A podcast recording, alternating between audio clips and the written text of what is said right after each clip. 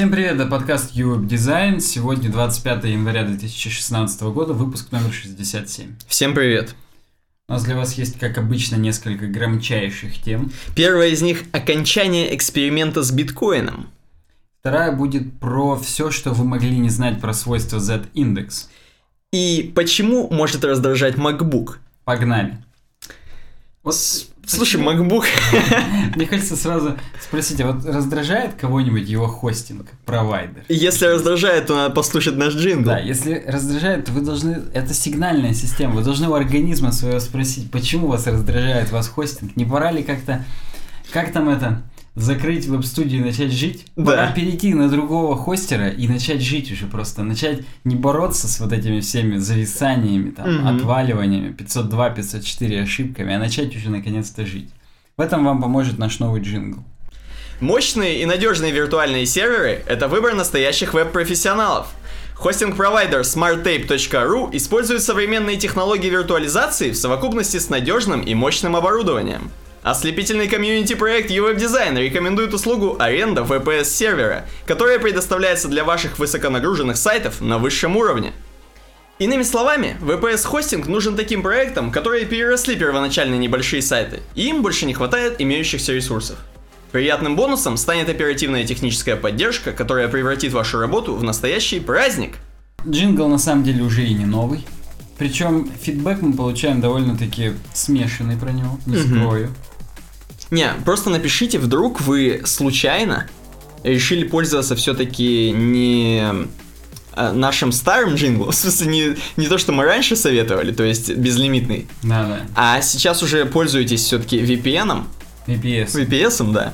VPN они тоже теперь пользуются, рутрекер заблокировали, но об этом мы Да, кстати, да. чуть-чуть после говорить, да. Ладно, перейдем к темам непосредственно. Первая тема у нас, почему дизайнеры любят амперсент. Так, это из блока дизайн. Как тебе сказать? Мне вот сейчас в Телеграме я написал, что мы пишем подкаст. Угу. Нам написали, что не забывайте о слушателях. Ну, классическая вот эта мантра, что вы, типа, помните про под- зрителей, но не за- забывайте о слушателях. Вот, дорогие слушатели, здесь большой, э, большая featured image, так скажем, у этой статьи много разных амперсендов нарисовано. Отлично. У нас с сурдопереводом будет подкаст. Я вот, да, надо как-то вести в перископ трансляцию именно этих дел. Именно этих дел, я имею в виду. Короче говоря, я не очень хочу вдаваться внутрь этой статьи, потому что она скучная и беспонтовая. Но суть в том, что все мы знаем о том, что есть такой символ амперсент. Он как бы не считается частью алфавита, а считается спецсимволом. Хотя когда-то давно в латинском алфавите это была просто обычная буква. И кроме того, что... Ну, вообще, это практически целая субкультура вокруг амперсендов складывается. Ну, не говоря уже об огромном количестве мерчендайза и так далее. Я думаю, это уже вытекло из, э, из самой субкультуры. То есть много книжек есть про амперсенды. Причем есть даже разукрашки в Штатах про амперсенды. Практически приключения амперсендов в стране чудес. Офигеть. То есть прям много. Это, это прям персонаж. Мгм. Ну, кстати, да, вот забегая вперед. Раньше же вот э, смотрели видео про дизайнеров, они же все с этими амперсендами, там, железненькими на столе. Да, да, то есть прям есть фигурки на столах с амперсендами, блокнотики постоянно на них на, на обложке, хотел сказать, на главной странице. Вот главная страница блокнотика это обложка, чтобы вы знали. Так вот на обложке тоже амперсенды нарисовано.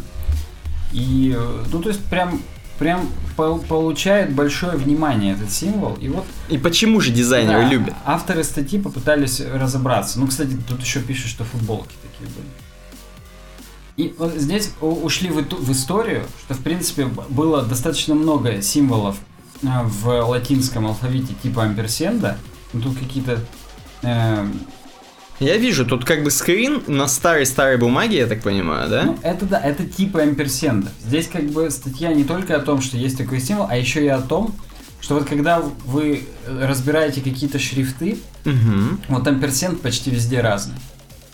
И на самом деле амперсент это такой оплот, э, ну, не выпендривание, но, грубо говоря, амперсент зеркало души.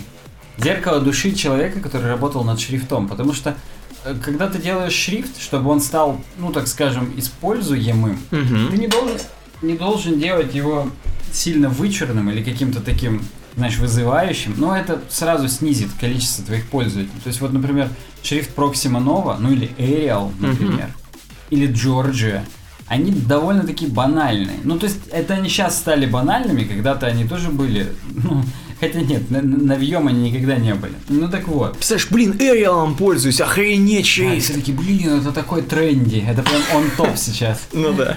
Особенно начертание Arial Black, это прям вообще самый топ, да? Еще жирненьким его. Вот, но суть в том, что э, именно амперсент, он почти везде индивидуальный. Это такой символ, который вроде бы часто используется. Ну, то есть, вот если мы почитаем какую-нибудь зарубежную литературу, причем не художественную, естественно, хотя и художественную, в том числе и техническую, какую-то что-то еще, или даже публицистику. Вот в публицистике амперсент часто используется. Угу. И вот здесь э, в статье, я даже не знаю, как, как скроллить статью, потому что мы немножечко уже не в том порядке говорим об этом, как он был в статье, поэтому я как бы вот на красивой картинке. Ты картиночки, да. Мгм. Так вот, говорят, что метафоры амперсент, он в словах, например, Procter Gamble, Мгм. да, H&M, он как свадебное кольцо. Точнее, Вау. обручальное кольцо. Я что-то уже это Мгм. машинным переводом занимаюсь. Есть, грубо говоря, он прям сильно связывает две части. Мгм. И поэтому он еще и чувственную окраску сам символ несет, поэтому его кажд- в каждом шрифте делают разным. И все пишут, что у него... Во-первых, да, то есть whimsical, здесь все говорят вот это слово, причудливый переводится. То есть вот с ним можно почудить. То есть, грубо говоря, шрифт у тебя более или менее такой формальный, а вот амперсент у тебя там хоп, и как буковка Е просто там. Знаешь, ну тут, тут я попробую сейчас показать на там, где по тебе на старой бумаге. Мгм. Тут вот есть просто ешечка с плюсом, например. То есть там Вижу. вообще очень много разных амперсентов. Тут даже ешечка есть, которая, блин, на банках из-под кофе, знаешь, Якобс Монарх. И вот там где-то какие-то тоже такие ешечки встречаются, тоже с завитками. Там буква Т и Чиба. Это не- Да. немецкая буква Т, потому что Ч по-немецки это ТС. СЦХ, именно немецкими буквами же говорим по теткам. Ну так вот, э, э, часть людей, они whimsical для них, амперсент, то есть они могут почудить с этим. А для другой части, это для гуманитария, они хотят почудить творчество туда-сюда. Так. А для э, людей, которые типа там ну, технари, они видят в амперсенде восьмерку, знак бесконечности. Чистые, типа, чистые грани, симметричность и так далее. И они делают более такие стереотипные амперсенды, которые прям симметричные, низ-вверх, прям вот, ну, Мгм. и, и вот эти две, ну вот я не знаю, Абрис, Ямб, Хэрей. Мгм. Короче, вот эти два кусочка амперсенда, хвостики, их Мгм. тоже они делают прям симметрично, и у них прям вот все круто. Представляешь, сейчас какой-нибудь Марк Симонсон ржет хвостики. Не, ну да, там какой-нибудь там постфикс ребякнякнем, как-нибудь Напишите в комментариях, если вы знаете, как называется хвостик. Да, как хвостики, верхние и нижние называются. Ну, в общем, а для технарей амперсент это символ порядка, их шрифтей. То есть, вот такая там многоликая штуковина. Я в самый низ спустился до картинки Эрика Шпикермана или Спикермана. Мгм. И там не вообще как буква А. Мгм. И э, это типа что at. Собака at по-английски. И говорилось о том, что, в принципе, слово амперсент, оно происходит от a per se. Per se на латыни означает сам по себе. И вот буква, которая от a сама по себе. And per se end. Мгм. И в конце алфавита прямо так и было, что типа W, X, Y, Z and per se end. Мгм. А потом совместили в одной, получилось ampersand. Потом, правда, из алфавита убрали. То есть это когда-то было 27 буквой алфавита. И здесь говорят еще именно... э, Вот мы сейчас поговорили, так скажем, о каких-то особенностях чисто синтаксических, я не знаю, семантических. А здесь еще говорят культурологически, что амперсент очень плотно вошел вот из-за этого значения, что обручальное кольцо ATT, H&M, AW, Johnson Johnson, Procter Gamble, Barnes Noble. Мгм. То есть их реально до хрена. И хоть и этот символ уже не является прям основной буквой алфавита, но он в наших сердцах все равно глубоко. И мораль такова. Автор, как его зовут? Автор Джон как? Бра- Браунли. Браунли. Мгм. Он прям пишет, что и дай бог долгих лет жизни амперсенду и все такое. Это типа динозавр, который живет в наших шрифтах. Вау, как в наших сердцах. Да. Так просто, то есть получается, что две части, которые связаны амперсентом, они как бы равны. То есть там Procter и Gamble, ты не можешь выкинуть там Гэмбла или Проктора, да? То есть это как бы вроде одно целое, но связано этим амперсентом. Да, И- но оно еще и дополняет друг друга. дополняет. То есть это прям вообще, это символ гармонии мира. И Круто. доброты их, да. Круто, начали с позитивной, давай дальше. Высокая нота, да. Следующая статья с блога Кристиана Хайльмана. Я был, кстати, у него как-то на блоге. Дома. Да, дома у него еще был, у него все просто кавардак. такой. Именно слово кавардак хотел сейчас использовать после амперсента. Тоже слово динозавр такое в русском языке. Ну да. Его уже только старики, возможно, используют. Ну так вот. Uh, Don't tell me what my browser can't do. Мгм. Что ты хочешь? Хочешь навести? Да, я знаю, что у него сайт-бар двигается. Я просто туда-сюда. вдруг у тебя в Safari не работает. Не, ну не настолько. Я на этом блоге еще был, когда у меня на винде Safari 5 стояла. И там тоже это уже двигалось. Кстати, собственно, о том и статья. Так. Не говорите мне, чего мой браузер не может. Вау. И он говорит, не надо делать, э, короче говоря, заносчивость по отношению к своим потенциальным клиентам-покупателям никогда не окупается. Вот, например, как в красотке. Я obviously in the wrong place. Когда ты пишешь, тебе здесь не рада, у тебя и е. Надо под помягче быть. И вот здесь, на самом деле, в статье очень сильно показывает пример, что вот он был на Netflix, Угу. и он заходит тупо с сафарей, да, я так понимаю, сейчас я посмотрю, с чего он был. Угу. А, нет, с Firefox Nightly у него был. Угу. Nightly. То есть да- даже и без Nightly Firefox уже 100 тысяч бородатых версий поддерживает WebGL. А он заходит на Netflix и надпись, извините, ваш браузер не поддерживает WebGL. И он пишет, типа, и там он э, цитирует, sorry, but your browser doesn't support WebGL. И он отвечает, sorry, you're a shit coder. Вы дерьмовый программист. Потому что, типа, они снифят не фичу детектят, а детектят Chrome. Как Угу. будто только в Chrome поддерживает WebGL. Он говорит, я, говорит, еще зашел с Microsoft Edge, но он как бы специально троллингом занялся, потому что там тоже есть WebGL, Угу. но, естественно, тоже не работало, потому что они проверяли именно просто на Chrome. Ну это точно шит-кодеры, потому что... Да, и типа, какого хрена говно? Ну, он, говорит, зашел, типа, в Chrome, и, и реально ему понравилась анимация, все прикольно, ну а какого хрена, типа... И он говорит, вот не хватает этим разработчикам такого качества, как empathy, Мгм. чувственность, а именно чувствительность к своему юзеру. Не в смысле чувствительность, что ты его чувствуешь, а именно, что ты любишь своего юзера. Вау. Что нельзя между тобой и юзером амперсент поставить. То есть Ты отстраняешься от своего пользователя и не очень тебя заботит его судьба. Мы Мгм. как раз то ли неделю, то ли две недели назад говорили о качествах, которыми должен обладать, обладать хороший дизайн, а там empathy как раз был. Вот Кстати, да. чувствительность по отношению к своему клиенту, к, к, ну, да, к посетителю, она должна быть. И он, ну, естественно, он и говорит, что я как чувак, который технически подкован, понимаю, что... А, это, говорит, типа, я понял, что WebGL, скорее всего, надо Chrome.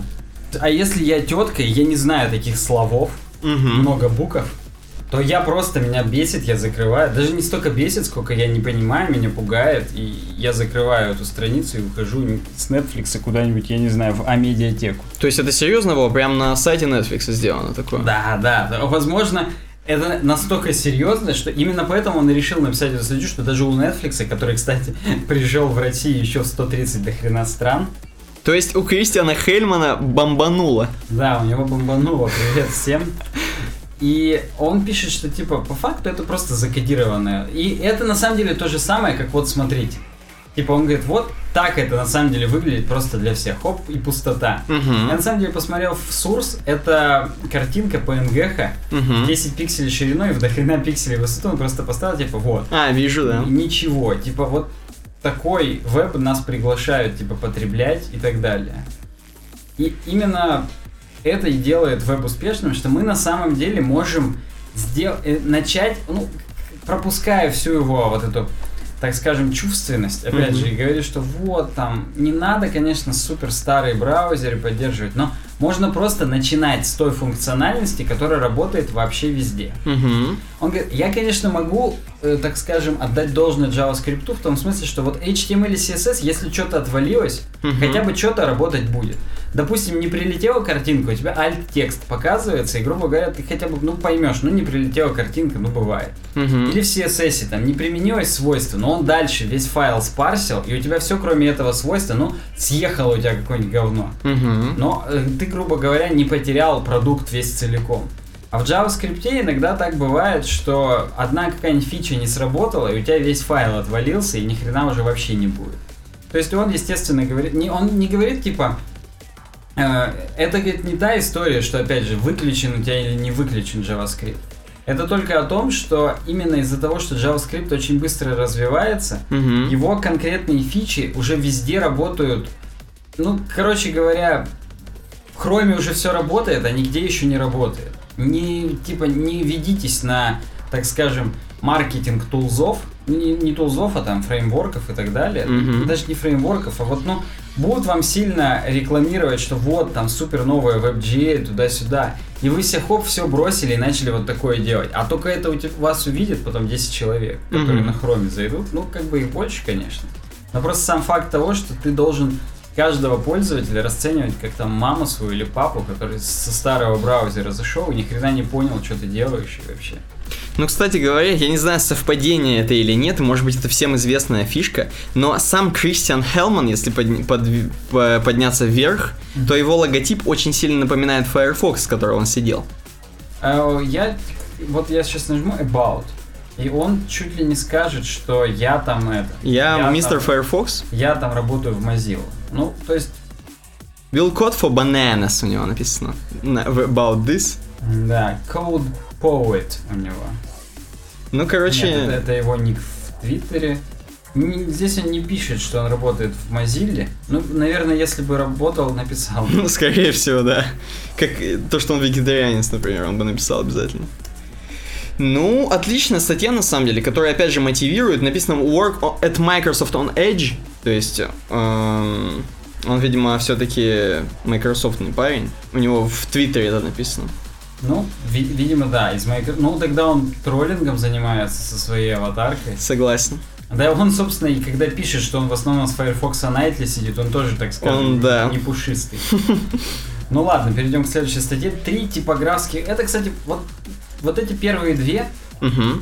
я, кстати, даже не знаю, почему Don't Tell Me What My Browser Can Do я в дизайн поместил. Ну, пусть будет. А, это про... Я вспомнил, я как думал, когда это делал. Это же типа я про user experience, что это плохой user experience Ага. сообщать, ваш браузер не поддерживает. Лучше как-нибудь хоп-хоп меньше показать, но чтобы юзер не чувствовал себя говном при этом. Ну да. Или даже просто, даже вдруг он отлично знает, что его браузер что-то не поддерживает, но он не может его сменить там по причинам корпоративных каких-то политик и так далее. Зачем ему еще лишний раз напоминать, что он говно? Угу. Лучше просто ему меньше функционала показать так, что он даже не узнает, что был бы лучше функционал, что там анимация или так далее.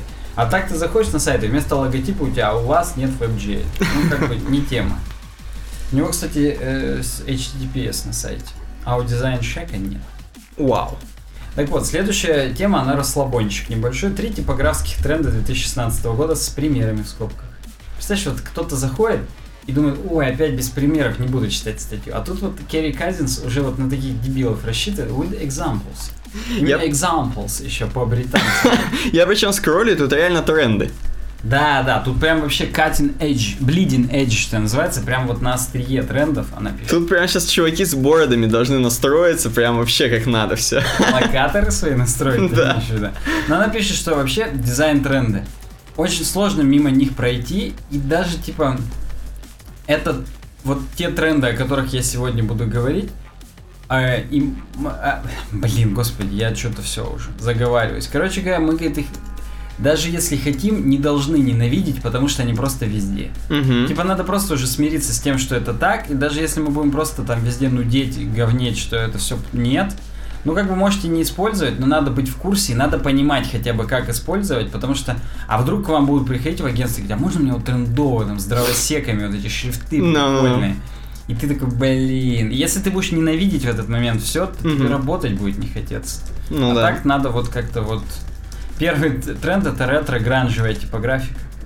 Так. Знаешь, как гранж переводится вообще с английского языка? Слушай, я знал, типа потертый, не Ну, вот потертый. грязь. Да, да, да. Ну, Ну, я сейчас, кстати, прям, как обычно, я это делаю в прямом эфире, зайду в Google, но вообще грязь. Гра- То есть ты имеешь в виду, Здесь перевели как гранж. Курт Кобейн делал грязь прям. Но вот именно существительное э, определение есть grime dirt.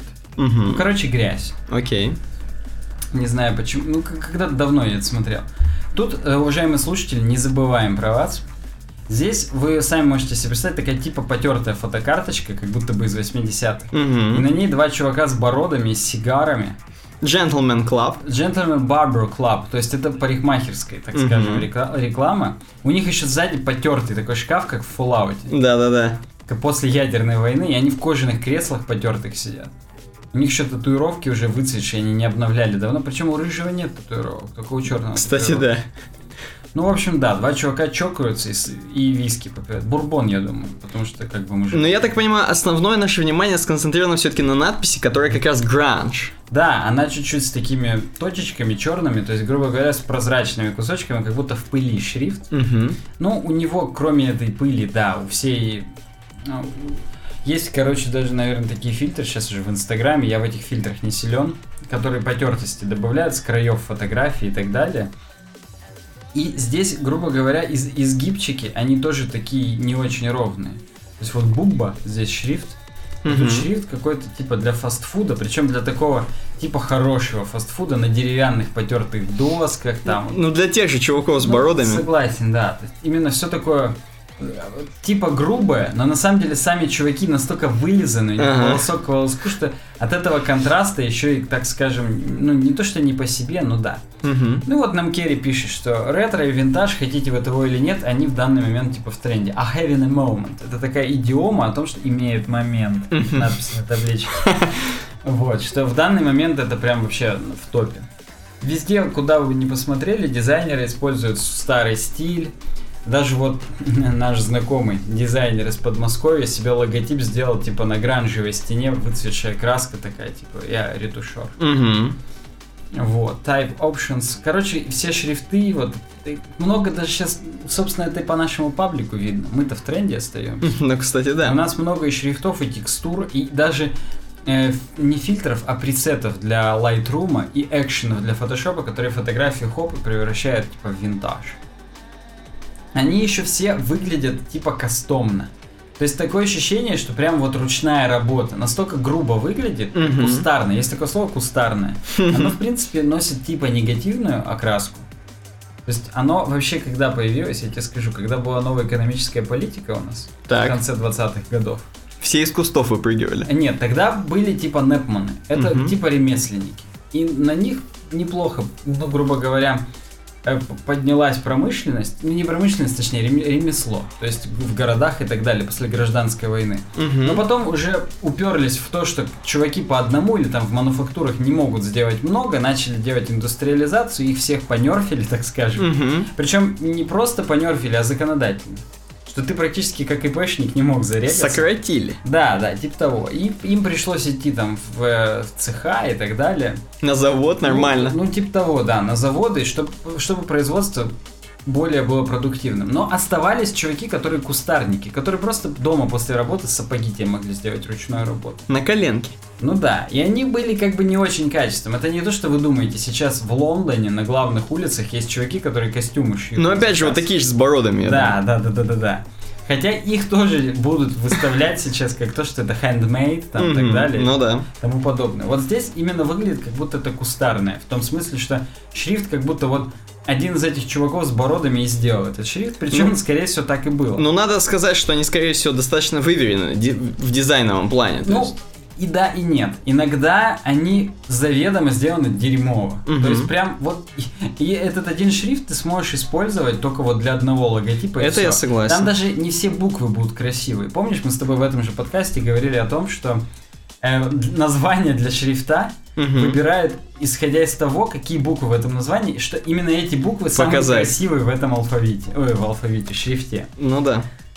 Вот, и тут она пишет, что мы будем ненавидеть этот тренд, потому что в Google шрифтах или в TypeKit не особо нету таких шрифтов. Мгм. Ну, потому что там реально крупные студии занимаются шрифтами, для них это не хрен собачий, это как раз не кустарное производство. А чтобы вот такой шрифт сделать нормально, по-человечески нужно много работы провести, каждый глиф выверить. Глифы называются буквы, которые еще не попали в шрифт, насколько я понимаю. Поправьте меня в комментариях. Мгм. Пишите в комментариях о том, о чем мы забыли написать, когда вы писали. Помнишь, там вот это произошло?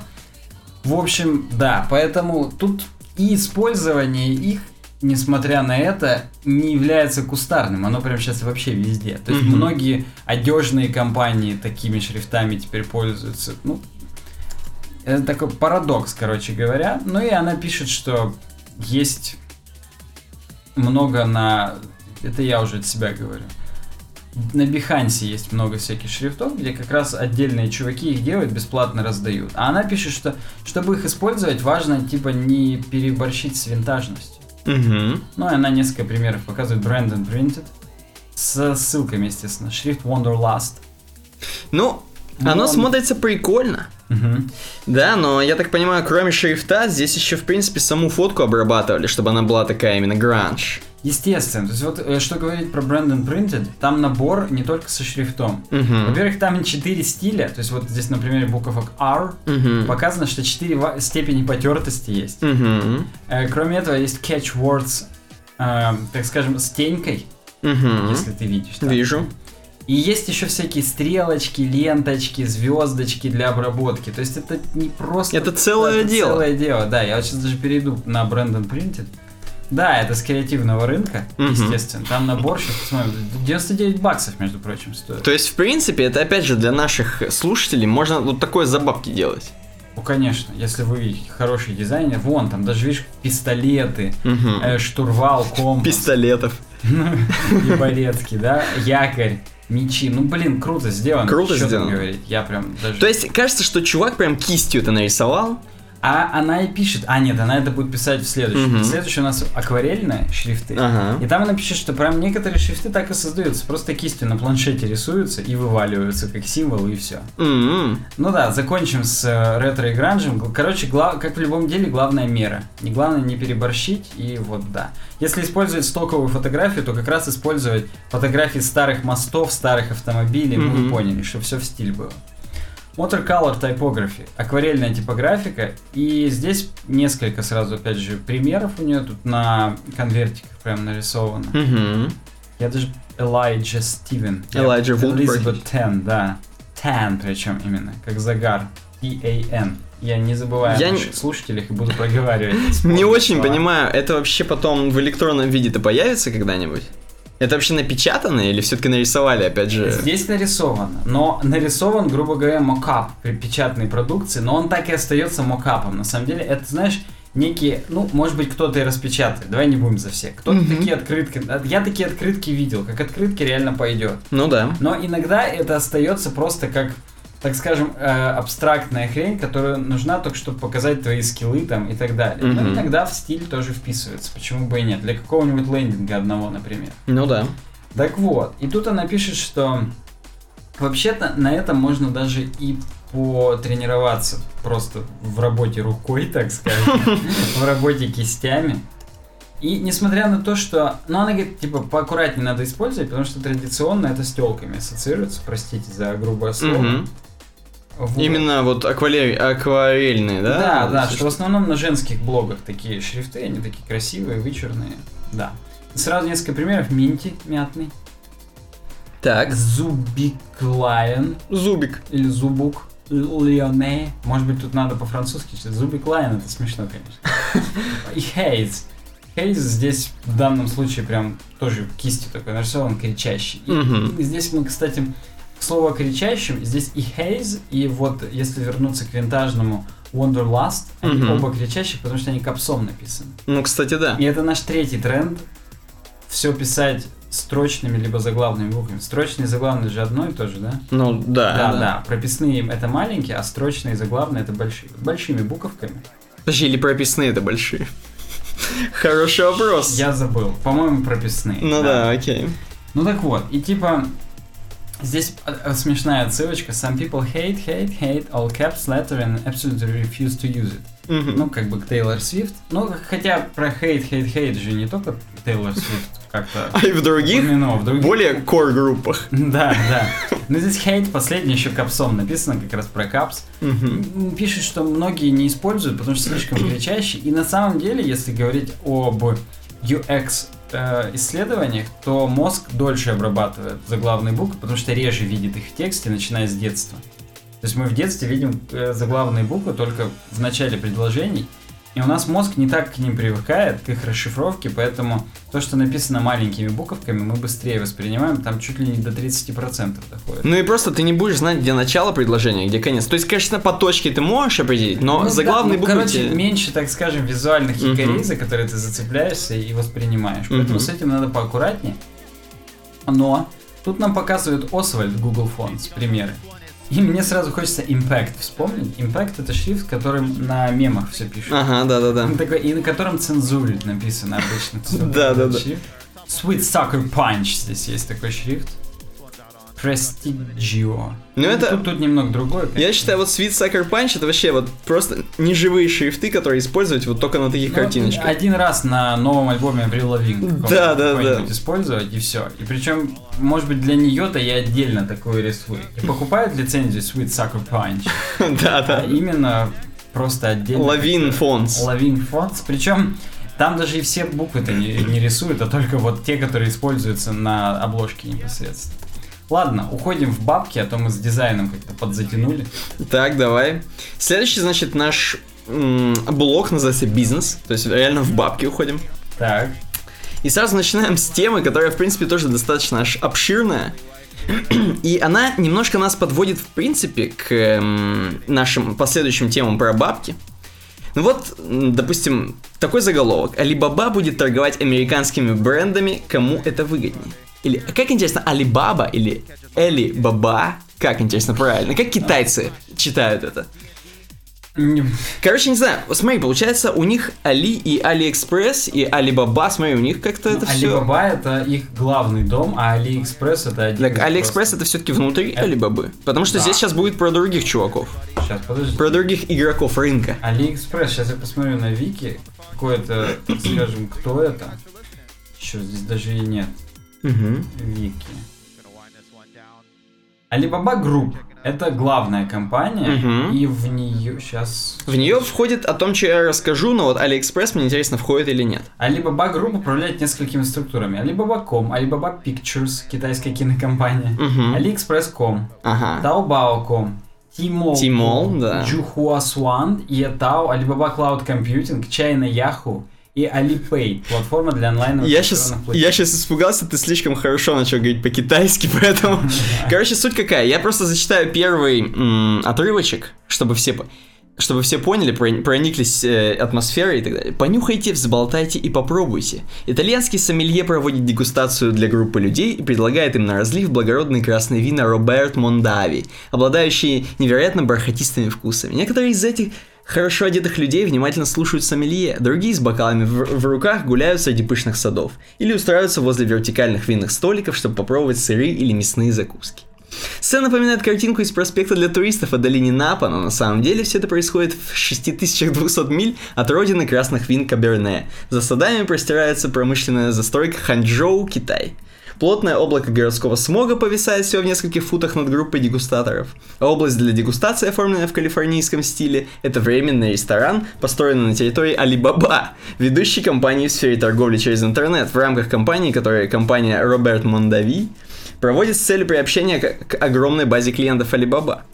Так вот, короче, о чем это в принципе? О том, что Alibaba э, Как уже страна внутри страны. Стра-. Да, во-первых, страна внутри страны, кроме того, что Alibaba, в принципе, это огромный, э, огромный онлайн коммерции, вот именно магазин, так скажем, можно так его назвать, ну, то есть популярная компания огромная, которая, в принципе, равна и eBay, там, и Amazon, в Мгм. принципе, да, и которая играет на рынке Китая, то есть охрененные бабки, охрененно много людей в нем покупают, в, в Alibaba, да, Мгм. и торгуют.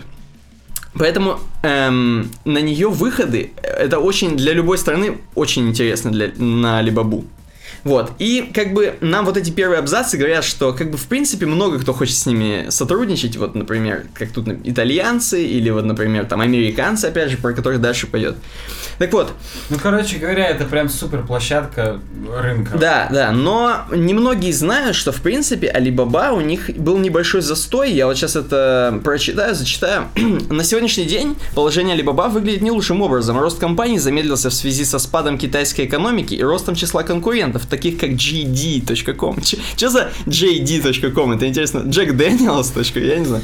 Джон Дориан. Да, Джон Дориан. Стоимость акций уменьшилась на 26% по сравнению с максимумом, достигнутым после прошлого IPO с 115 до приблизительно 85 долларов за акцию. То есть, в принципе, Alibaba-то немного падает. И поэтому для них уже выгодно стало а, опять же, я дальше поговорю о чем, э, сотрудничать с такими компаниями, ну, с американскими компаниями, которые будут предлагать товары более качественного, э, как, более, более высокого качества. Более качественного качества. Более я, качественного кстати, качества. прерву, здесь есть фрейм. Угу. Я, конечно, не забываю о слушателях, но я о зрителях не забываю. Так. Мы видим фрейм. Новая волна американских IT-компаний осваивает Китай, подчиняясь государству. И это фрейм не что иное, как WordPress-овский OEmbed, что нам намекает на том, что Роем Рута сделан на WordPress. Ну, кстати, да, и причем устраивается не сильно противно, я бы даже сказал нормально. А этот WordPress-овский OEmbed хороший, WP Embed, да. Угу. Так, собственно, у Roam.ru прям не прикрыто боди класс сингл, сингл пост. Ой, как же так-то? Мне просто даже стыдно немного. Короче говоря, что они поняли, Алибаба? Они поняли, что, э, во-первых, у вот чувака, создателя Алибабы, точнее, э, вот Даниэля Чжана вот этого, который, в принципе, создал, я так понимаю, Алибабу, у него есть вот этот Тимол, Тимол, который э, входит в Алибабу. Так. И они поняли, что на Тимол э, резк, резко возросли продажи. Почему? Потому что Тимол отличается тем, что он, в отличие от Taobao, где продается всякое дерьмо, э, на Тимол, короче, продаются прям высококачественные продукты угу. от брендов, которые известны в Европе и в Америке. Так. И как бы люди и в Китае, получается, больше доверяют этим брендам, Соответственно, в Тим, у Тимол эм, все их продажи выросли намного. А все вот этот ширпотреб уже перестали покупать. Э, бабки, в принципе, есть у Китая. То есть просто китайцы жить лучше еще. И они жить, да, да, они стали жить лучше. И поэтому он понял, что есть смысл закупать какие-то, или, ну, торговать с чуваками, которые реально американцы или, или европейцы. То есть, конечно, конечно, все делается в Китае, опять же, но просто эти марки, они дороже, и с ними есть резон. Вот, поэтому, короче, он понял это, эту тему, и, в принципе, всю, всю Алибабу, я так понимаю, будет сейчас переводить на рынок, на американский, на европейский. В принципе, все, об этом статья вся. Угу. Вот, но еще там дальше рассказывается про Тимо, Тимол Глобал, вот этот, что этот чувак, он как-то там добился. Раньше, чтобы зарегаться, если ты там в Америке, допустим, или где-то, вот, я сейчас прочитаю. Джан приступил к решению, этой проблемы, э, решению проблемы, то что э, американцы или европейцы не могли торговать нормально на Алибабе. И Джан приступил к решению этой проблемы через создание сайта Tmall Global, который дебютировал в 2014 году. Это межгосударственная торговая площадка, оказывающая большую помощь в обходе законов без их нарушения по форме. Иностранным компаниям, продающим только через Tmall Global, не нужно учреждать в Китае дочерние предприятия или открывать счета в банке. То есть можно просто сразу, фактически они могут начинать продавать свой товар китайским потребителям уже через несколько дней. Ну понятно. Короче говоря, Тимол, видимо, в Гонконге зареган, как в торговой да, свободной да, да. экономической зоне. А там уже внутреннюю логистику они просто осуществляют, как, как, как будто это китайские товары, хотя они ввезены хрен откуда. Ну, прикольно, прикольно. Ну, в принципе, да. И вся статья об этом, что как бы всякие марки, им интересно заходить на Алибабу, и бла-бла-бла, mm-hmm. и что вот там вот в конце рассказывается немножко про день, э, единственный день, который, видимо, по которому снимали мерки, вот день холостяка именно, на который они провели какие-то, видимо, sale ы, будем говорить, mm-hmm. какие-то распродажи, и они получили выручку 14,3 миллиарда там долларов офигенную. Вот, и все это всем показало пример, что надо с ними сотрудничать. Ну, я так, я немножечко... Следующая тема-то у нас уже про Россию. Угу. И про российские рынки в том числе. Следующие темы. Я сделаю перешейчик небольшой. Вообще, Алиэкспресс, я не знаю, кто там, Джан, Хренан, Жан-Мишель Жар, кто там это, ну. заявил, что 2015 год в Алиэкспрессе объявлен годом рус- российского покупателя. Так. Что прям настолько объемы возросли обмен, товарообмена с Россией, Ну и, собственно, это видно даже потому, что в 2015 году, может быть, еще в 2014, но в 2015 уже прям э, сильно, даже с почты извещения не приходит, если с Алиэкспресс ссылка, а просто смс приходит, приди, получи. Ну, видишь, Алиэкспресс, к сожалению, это все-таки ширпотреб сильный. Согласен, да. Поэтому действительно у нас увеличится, потому что мы все будем по 13 рублей ластики, жвачки ну, заказывать. Ну, чтобы ты понимал, там же многие-то заказывают именно не потребительскую хрень, а многие заказывают товары для продажи. Знаешь, например, паяльные станции даже. Вот инструмент, короче, угу. например, например. Или комплектующие к телефонам, там, к хрен знает чему. Угу. И комплектующий, вот, например, аккумулятор для айфона. Угу. Он там есть за 5 баксов, а есть за 25 баксов. То есть там можно купить не ширпотребный, а хороший аккумулятор, и он будет стоить дороже. Также и паяльные станции, инструменты и так далее. То есть и многие с Алиэкспресса заказывают крупными партиями, просто уже перепродают здесь в России. То есть mm-hmm. не просто для себя, как эту резиночек заказать для волос, а вот как-то все-таки именно бизнес вести с этим. Ну, это я так просто. Ну, причем мы сейчас немножко расслабимся на теме про рутрекер, а потом дальше про РФ, про рынок. Да, про я последнюю угу. эту. Э, то есть, мы, так скажем, это может судить не только о том, что русские стали покупать резиночки на Алиэкспресс, а много русских решило в эти нелегкие времена, кризисные, открыть какой-то свой ларечек с аккумуляторами для айфона, угу. просто закупить на Алиэкспрессе и сидеть перепродавать. Может быть, вот, вот так, как ты Может считаешь? быть, может быть. Просто их реально много стало, таких магазинчиков, и пультов стало больше продаваться в магазине. Ну, тут просто реально разных таких вещей. Ну, давай, перейдем к... Немножко переключимся на рутрекер. Так вот, с сегодняшнего дня, то есть с 25 дика, э, да, января, 25 января наконец-то заблокируют такие рутрекер. Я не могу, просто мексиканец ржет. Тут мексиканец ржет. А почему он ржет? Потому что некий кинозал.тв, это даже не реклама, это просто, я даже не знаю такой сайт, но тем не менее, а, э, пиратский сайт, между прочим, который, я так понимаю, все-таки киношки там или что они показывали, я не знаю. Ну, онлайн кинотеатр, они, у меня батя там смотрел. Они поняли, что да, приводит к потере всего 9% пользователей отвалится, когда mm-hmm. заблокируют их. Mm-hmm. По, ну, допустим, мы сделаем ссылку на то, что на рутрекер гораздо больше народу заходило, чем на какой-то кинозал. Так. И, допустим, сместиться с 9% пользователей отвал, ну, будет там какой-нибудь 12%. Насколько интересно критично это рутрекеру? И вообще, насколько... А может не 12, а может 50% отвалится. Может быть аудитория другая, мужики, которые не умеют пользоваться. Опять же, мы не знаем. Да, да. это как бы, знаешь, в мат-экономике есть аппроксимация. Угу. Когда вот два года вот так идет, и ты третий год примерно продлеваешь кривую в Excel и можешь аппроксимировать и приблизительно спрогнозировать, что, угу. возможно, если все будет так же, то будет вот так. А ну, если не будет, то не будет, поэтому, ну вот, тут то же самое. Ну и опять же, я вам напомню, подогрею как бы интерес к рутрекеру, что, возможно, там появится более защищенные, э, более защищенные сайты, более защищенные раздачи, как более бы защищенные, пиратские. Да, то есть защищенные правами, как бы, но теперь они могут их раздавать, потому что, ну, все уже, уже можно. Вот, я вам подогрею интерес. И, Ждем и возможно, они не появятся, потому что на рутрекер все отвалятся 99%, и нахрен он никому не нужен будет. Посмотрим. Будем посмотреть, мы будем следить. То есть, прям у нас угу. часто бывают новости про рутрекер, и Roam.ru реально форсит этот WordPress ОМБ, да, они теперь везде угу, его Они везде его Это суют. прикольно, мне теперь тоже захотелось так делать. Да, ну вот дальше снова про РФ, и почему у нас-то в, в Slack а, заглавлено «Почему уходят с рынка РФ?» Вот так вот.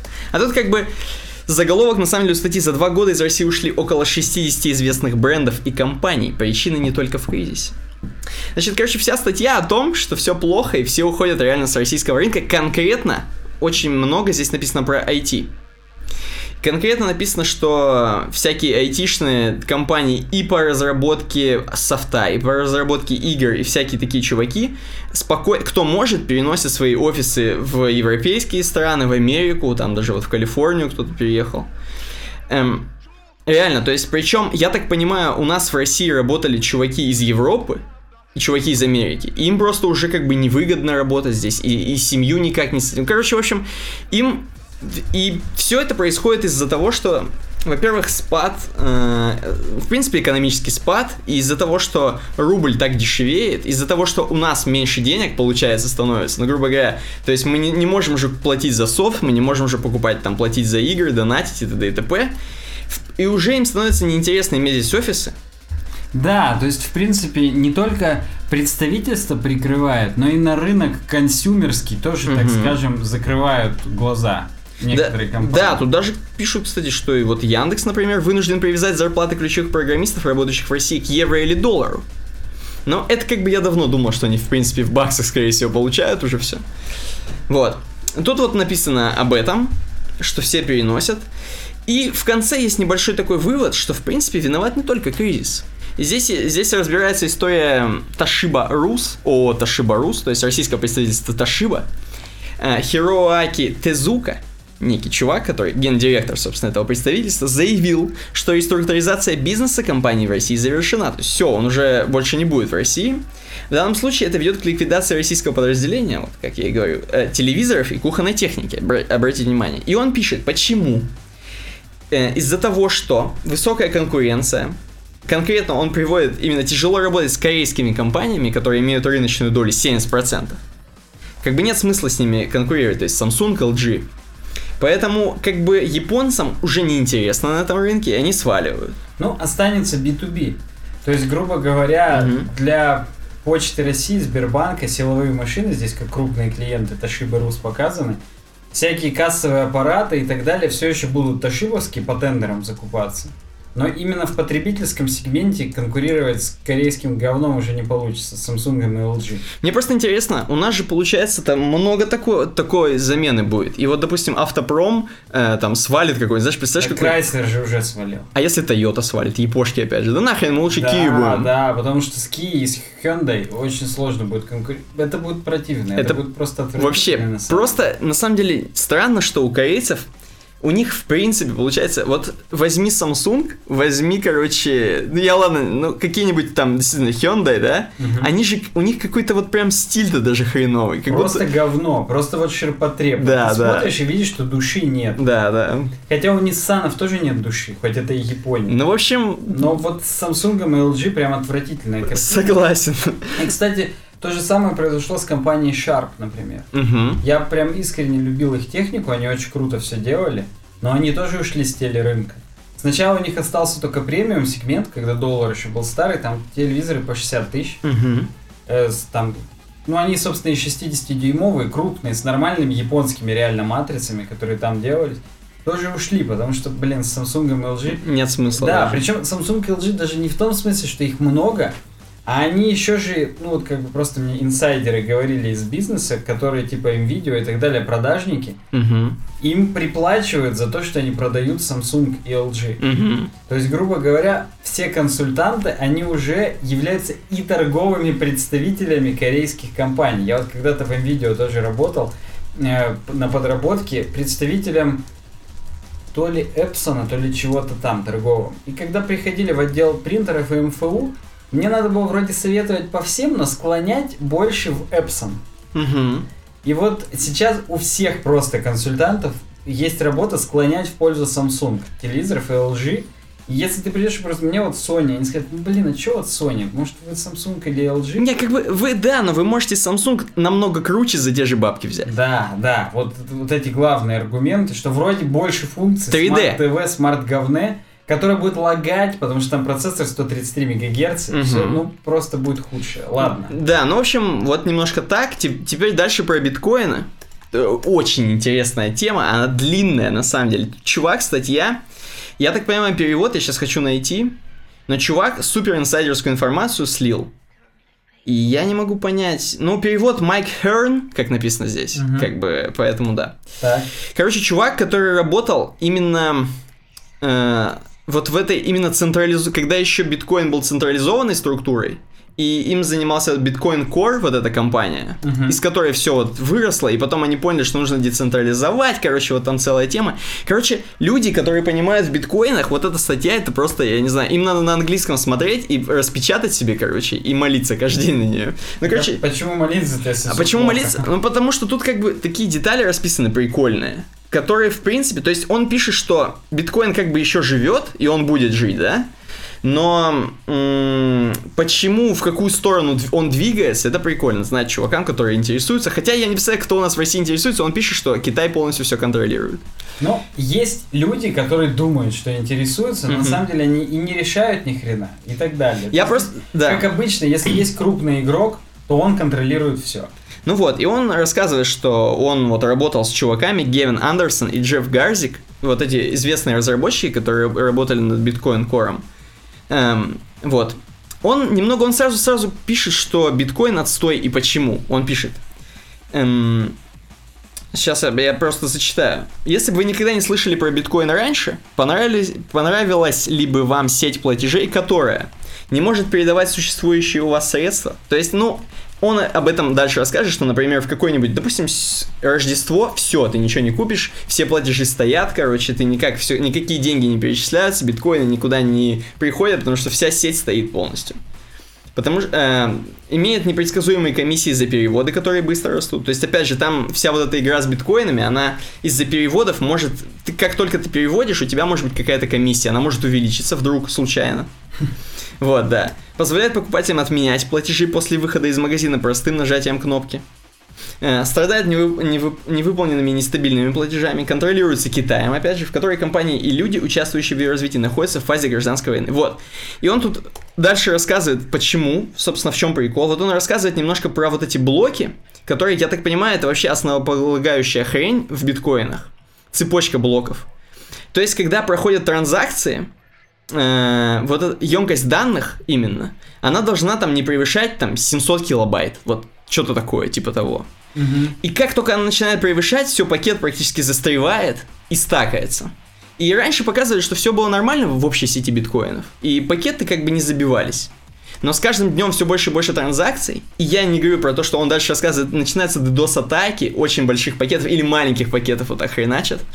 И из-за таких DDoS атак, короче, просто жесть начинается. И вся сеть ее колбасит по, по всякому. Ну, очень большие очереди. Чем угу. больше очередь, тем больше комиссия. Да, со- соответственно. И там комиссия, ну, как бы она не будет, конечно, превышать сам размер транзакции, но угу. будет просто бред. Вы можете здесь посмотреть на таблицах total fee, угу. size и так далее. Ну, в общем... Причем стремительно растет. Надо заметить, что быстро все это растет. И как бы сейчас люди, которые с биткоинами, я не представляю, как они и что.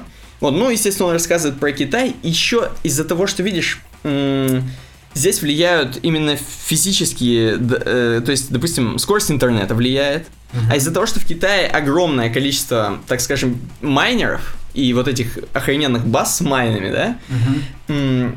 а передача из Китая в остальной мир, она затруднена фаерволом китайским. И там он приводит пример, что практически весь Китай с остальным миром практически по, не по Wi-Fi, а практически на 3 гехе вот так вот обменивается. Вот. Плохо. Да, то есть поэтому это очень все хреново, и ему это очень сильно не нравится. И потом он дальше рассказывает немножко, как он работал с чуваками из Bitcoin Core, и рассказывает, что раньше был чувак, который сильно, практически энтузиаст от этого биткоина, и он отдал бразды правления чуваку, крутому менеджеру, эффективному. Uh-huh. Но этот чувак практически сам не хотел управлять. Но ему это было сильно, типа, неинтересно. Просто что-то он ему отдал, все, типа, управлять. Ты крутой, ты можешь. Так. Но тому было неинтересно, и при том, что ему было неинтересно, он еще набрал с собой несколько программеров, которые там типа крутились, каких-то своих там друзей, знакомых, которым это тоже было неинтересно. И они похерили всю, короче, вот эту сеть биткоина тем, что они, во-первых, начали, типа, ну, нам кажется, биткоин это уже не так круто. Они сами начали писать статьи, вкидывать. Саботаж. Да, они начали, им, им самим уже это как будто не нравилось. И как бы чувак сразу от этого свалил, потому что ну вообще дерьмо. Мне это типа не нравится, чуваки не на энтузиазме. Даже если пофигу, что мы видим, что биткоин, возможно, там падает в цене там или в чем-то. Ну, да. просто проваливается, как, как да, да, да, да. Поэтому все равно надо было как-то что-то делать, тем более это программеры, которые таким владеют до свидосом. И они еще в какой-то момент поняли, что, оказывается, не надо скейлить, короче, биткоины. Оказывается, то, что мы начали децентрализовывать биткоин, стало плохо из-за вот этих вот транзакций, блоков, из-за того, что все в Китай полилось, короче. В общем, в общем, там, короче, жесть, просто почитайте, это охрененно интересно. Это вот какая-то матрица, там к, к концу уже сильно панел начинается. Ну, я буду пытаться думать, что чуваки начали это все сливать, когда поняли, что просто не вывезут. Угу. И они как-то от этого абстрагировались, и, может быть, они на пике слили свои биткоины еще в тот момент, Угу. когда еще было мало транзакций, и умыли руки. Ну, то есть тут такое. Ну да, ну вот он, он дальше все, все-таки в конце пишет, что не все потеряно, и есть типа форки. Биткоин, вот именно того биткоина, который был, форки биткоин Classic, биткоин Unlimited, вот в конце он рассказывает. Пока которые не столкнули, э, пока они столкнулись с теми же проблемами, что и, Не, ну, пока наоборот столкнулись. да, они столкнулись, да, но- Из-за того, что они все еще на энтузиазме, Мгм. возможно, они, Они работают. выходы из этих. Ну, на самом деле, это вообще, я как человек довольно-таки далекий от экономики, Мгм. мне кажется, что это все абсолютно не имеет под собой никакого основания, и когда ты не подкрепляешь свою валюту ничем физическим, хотя здесь физически это подкрепляется мощностями компьютерными, которые это майнят, то есть ты Мгм. же не из воздуха это тоже берешь, ты там гигафлопсы свои, так скажем, вкладываешь в это, размещаешь, как в акции. Мгм. Ну, это такое, это очень абстрактные вещи. Напишите в комментариях, может быть, кроме этой статьи что-то следует еще прочитать нашим зрителям и слушателям, которые прям сильно интересуются. Причем, что-то я хотел еще сказать про биткоин. А, так вот, я хочу тем, кто не интересуется, их предостеречь и сказать, что нафиг не покупайте никакие майнеры, это все хрень, потому что это не то, что даже пирамида или что-то, вы просто не отобьете даже, мне кажется, сам майнер по бабкам. Да, да, собственно, которые на Алиэкспрессе тоже часто заказывают, Да. типа USB-майнеры, которые там круто решают алгоритм, увеличивают производительность майнинга, это все фуфлыга. Мгм. Да и в принципе, лучше в том, в чем не разбираетесь, лучше в этом не участвовать. Ну, то есть кто-то сейчас скажет, да я разберусь, да я... Тогда лучше сначала разобраться, или хотя бы на чужом примере, или почитать вот такие статьи, опять же. Да. Или послушать наш подкаст. Да, и немножко еще про биткоины. Последняя статья в э, блоке бизнес. Мы, мы, смотри, мы скачем из Китая в Россию, Мы туда-обратно. прям пляшем, да. Да, и сейчас опять в Россию. Да. Из, из- из Китая, который контролирует все биткоины. Так вот, в России предлагают ввести уголовную ответственность за использование биткоин. Это, в принципе, еще одно. э, Ну, как бы тут э, сомневаюсь, конечно, но тем не менее, еще од- одна причина, почему не надо, в принципе, этим увлекаться. Некий, некий глава Следственного комитета, между прочим, Александр Бастрыкин, сказал, что в стране могут ввести уголовную ответственность за выпуск и оборот денежных суррогатов. А это денежные суррогаты уже, это как бы Брюс Уиллис. Короче, э, он пишет, что, во-первых, биткоины, как минимум, э, они позволяют анонимно э, финансировать, допустим, такие террористические организации, покупать оружие, наркотики, э, уклоняться от уплаты налогов и так далее, что, в принципе, противоречит законам РФ. Но еще его немножко подбешивает, что сейчас доля вот этих денежных суррогатов в РФ достигает уже око- около 1% от ВВП. И вот как только 10% станет, что в принципе я сомневаюсь, конечно, что будет, да, так? Но допустим, процент увеличится, и по, тогда, по его словам, опять же, данный инструмент будет представлять реальную угрозу финансовой стабильности государства. И тогда точно уже все запретят нахрен. Я предвижу что скажут хейтеры, что у нас, как обычно, не могут разобраться, запрещают и все. Мгм. А как можно разобраться, если уже реально конкретная группа людей контролирует Мгм. эмиссию? Причем даже не потому, что они сидят и контролируют всех людей, которые этим занимаются, там, а потому что просто у них настолько гигантский объем в этом всем, 95%, да, что они могут просто взять все, слить и обесценить ее за секунду. Да. Ну или наоборот, то есть это вопрос Купить все наркотики. ну, как вот на Форексе, если есть крупные игроки, ты хоть сколько ты там выдумываешь, прогнозируешь и так далее. Если тебя захотят слить, Мгм. тебя просто на понижении поймают там, ну и так далее. Короче, это смешно. Так, ну сейчас у нас после такого разработочка. Да, и причем такая тоже зубодробительная разработочка. Мы неделю назад, когда обсуждали э, CSS... Что же мы обсуждали Мы эти... э, си... си- Специфичность. Да, CSS да. специфичность мы обсуждали. Мы пообещали разобрать подробную статью про Z-индекс, потому что это тоже довольно-таки спорная хреновина. Мгм. Точнее, не спорная, а в ней есть несколько подводных камней. Так-то там тоже ничего спорного, как и про специфичность.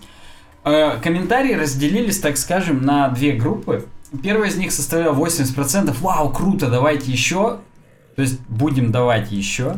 будем про разработку такие крупные новости разбирать. Да это даже не новости, а крупные, так скажем, блоки информации.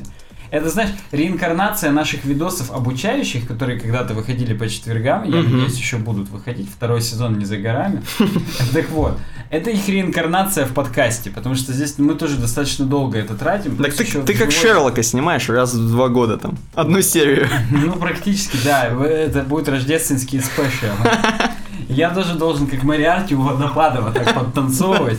Я, не забывая о наших слушателей, хотя и о зрителях тоже, я сейчас здесь ручки на перекрест пытался делать. И... Так вот. Э, блин, я даже забыл, к чему я эту длинную новость веду. Ой, новость. К тому, что это реинкарнация, мы теперь тоже немножко про разработку углубляемся. Да, а, по комментарии разделились. Первые написали, вау, круто, процентов 80. А процентов 20 написал, вау, круто, но типа мы же уже давно это знаем. Угу. И как бы, ну ладно, мы знаем, но хрен с ним, давайте все будем слушать. Это, короче, всем понравилось. Ни одного не было человека, фу, вы чё за нудство, говно, хочу про космос. Про ракеты слушать». давай. Да, там, или, или про Роем.ру, давайте больше новостей с Роем.ру. Вот таких как-то что-то не было. Но все равно, мы, тем не менее, неумолимы. Так вот, про Z-индекс. Я откопал довольно-таки старую статью на webdesigntutsplus.com Так. Э, д- 9 декабря 2013 года. То есть, в принципе, статье уже 2 года и 1 месяц. Но это для всех тех, кто просто писал бы длил Z-индекс 9999 Да. и ничего не понимал. Да, да. То есть для тех, кто слушает и не понимает, как школота.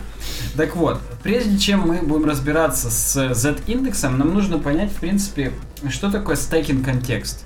Как стакаются э, элементы в- внутри document flow, внутри HTML дом дерева. И мы должны, в принципе, знать, что CSS нам предлагает три схемы позиционирования, которые, так скажем, друг от друга не зависят, но друг с другом соприкасаются. Обычный normal document flow, когда все контейнеры отображаются в том порядке, в котором они появляются в элементном дереве, в доме. Второе флоты. То есть, когда мы, в принципе, э, делаем float, и вообще я читал изначально там в бородатых годах, в 2009-2010 году про флоты, э, там рассказывалось о том, что типа ты вырываешь элемент из нормального, так скажем, document flow, из потока документа, и он у тебя повисает где-то вот в том месте, в котором повисает, так скажем. Мгм. То есть э, дело даже не в том, что он повисает, в том смысле, что он вверх страницы улетает, Мгм. а он повисает именно с точки зрения, э, так скажем, оси Z, грубо говоря. То есть, если вспомнить Google и Material Design, то вот э, каждый элемент, он лежит. Как по-английски здесь сказано sits. Я очень люблю это выражение, что в английском языке то, что, грубо говоря, лежит сверху другого, считается, что оно сидит, sits. Мгм. Так вот, эм, вот по дефолту normal document flow это когда э, э, элементы лежат друг на друге просто как стопочка листов, как стопочка материи. А флоты это э, материя приподнятая над этим всем. То есть она может находиться там же, грубо говоря, где, где и была, но она не лежит уже, а висит над. Ее Мгм. можно уже двигать туда-сюда.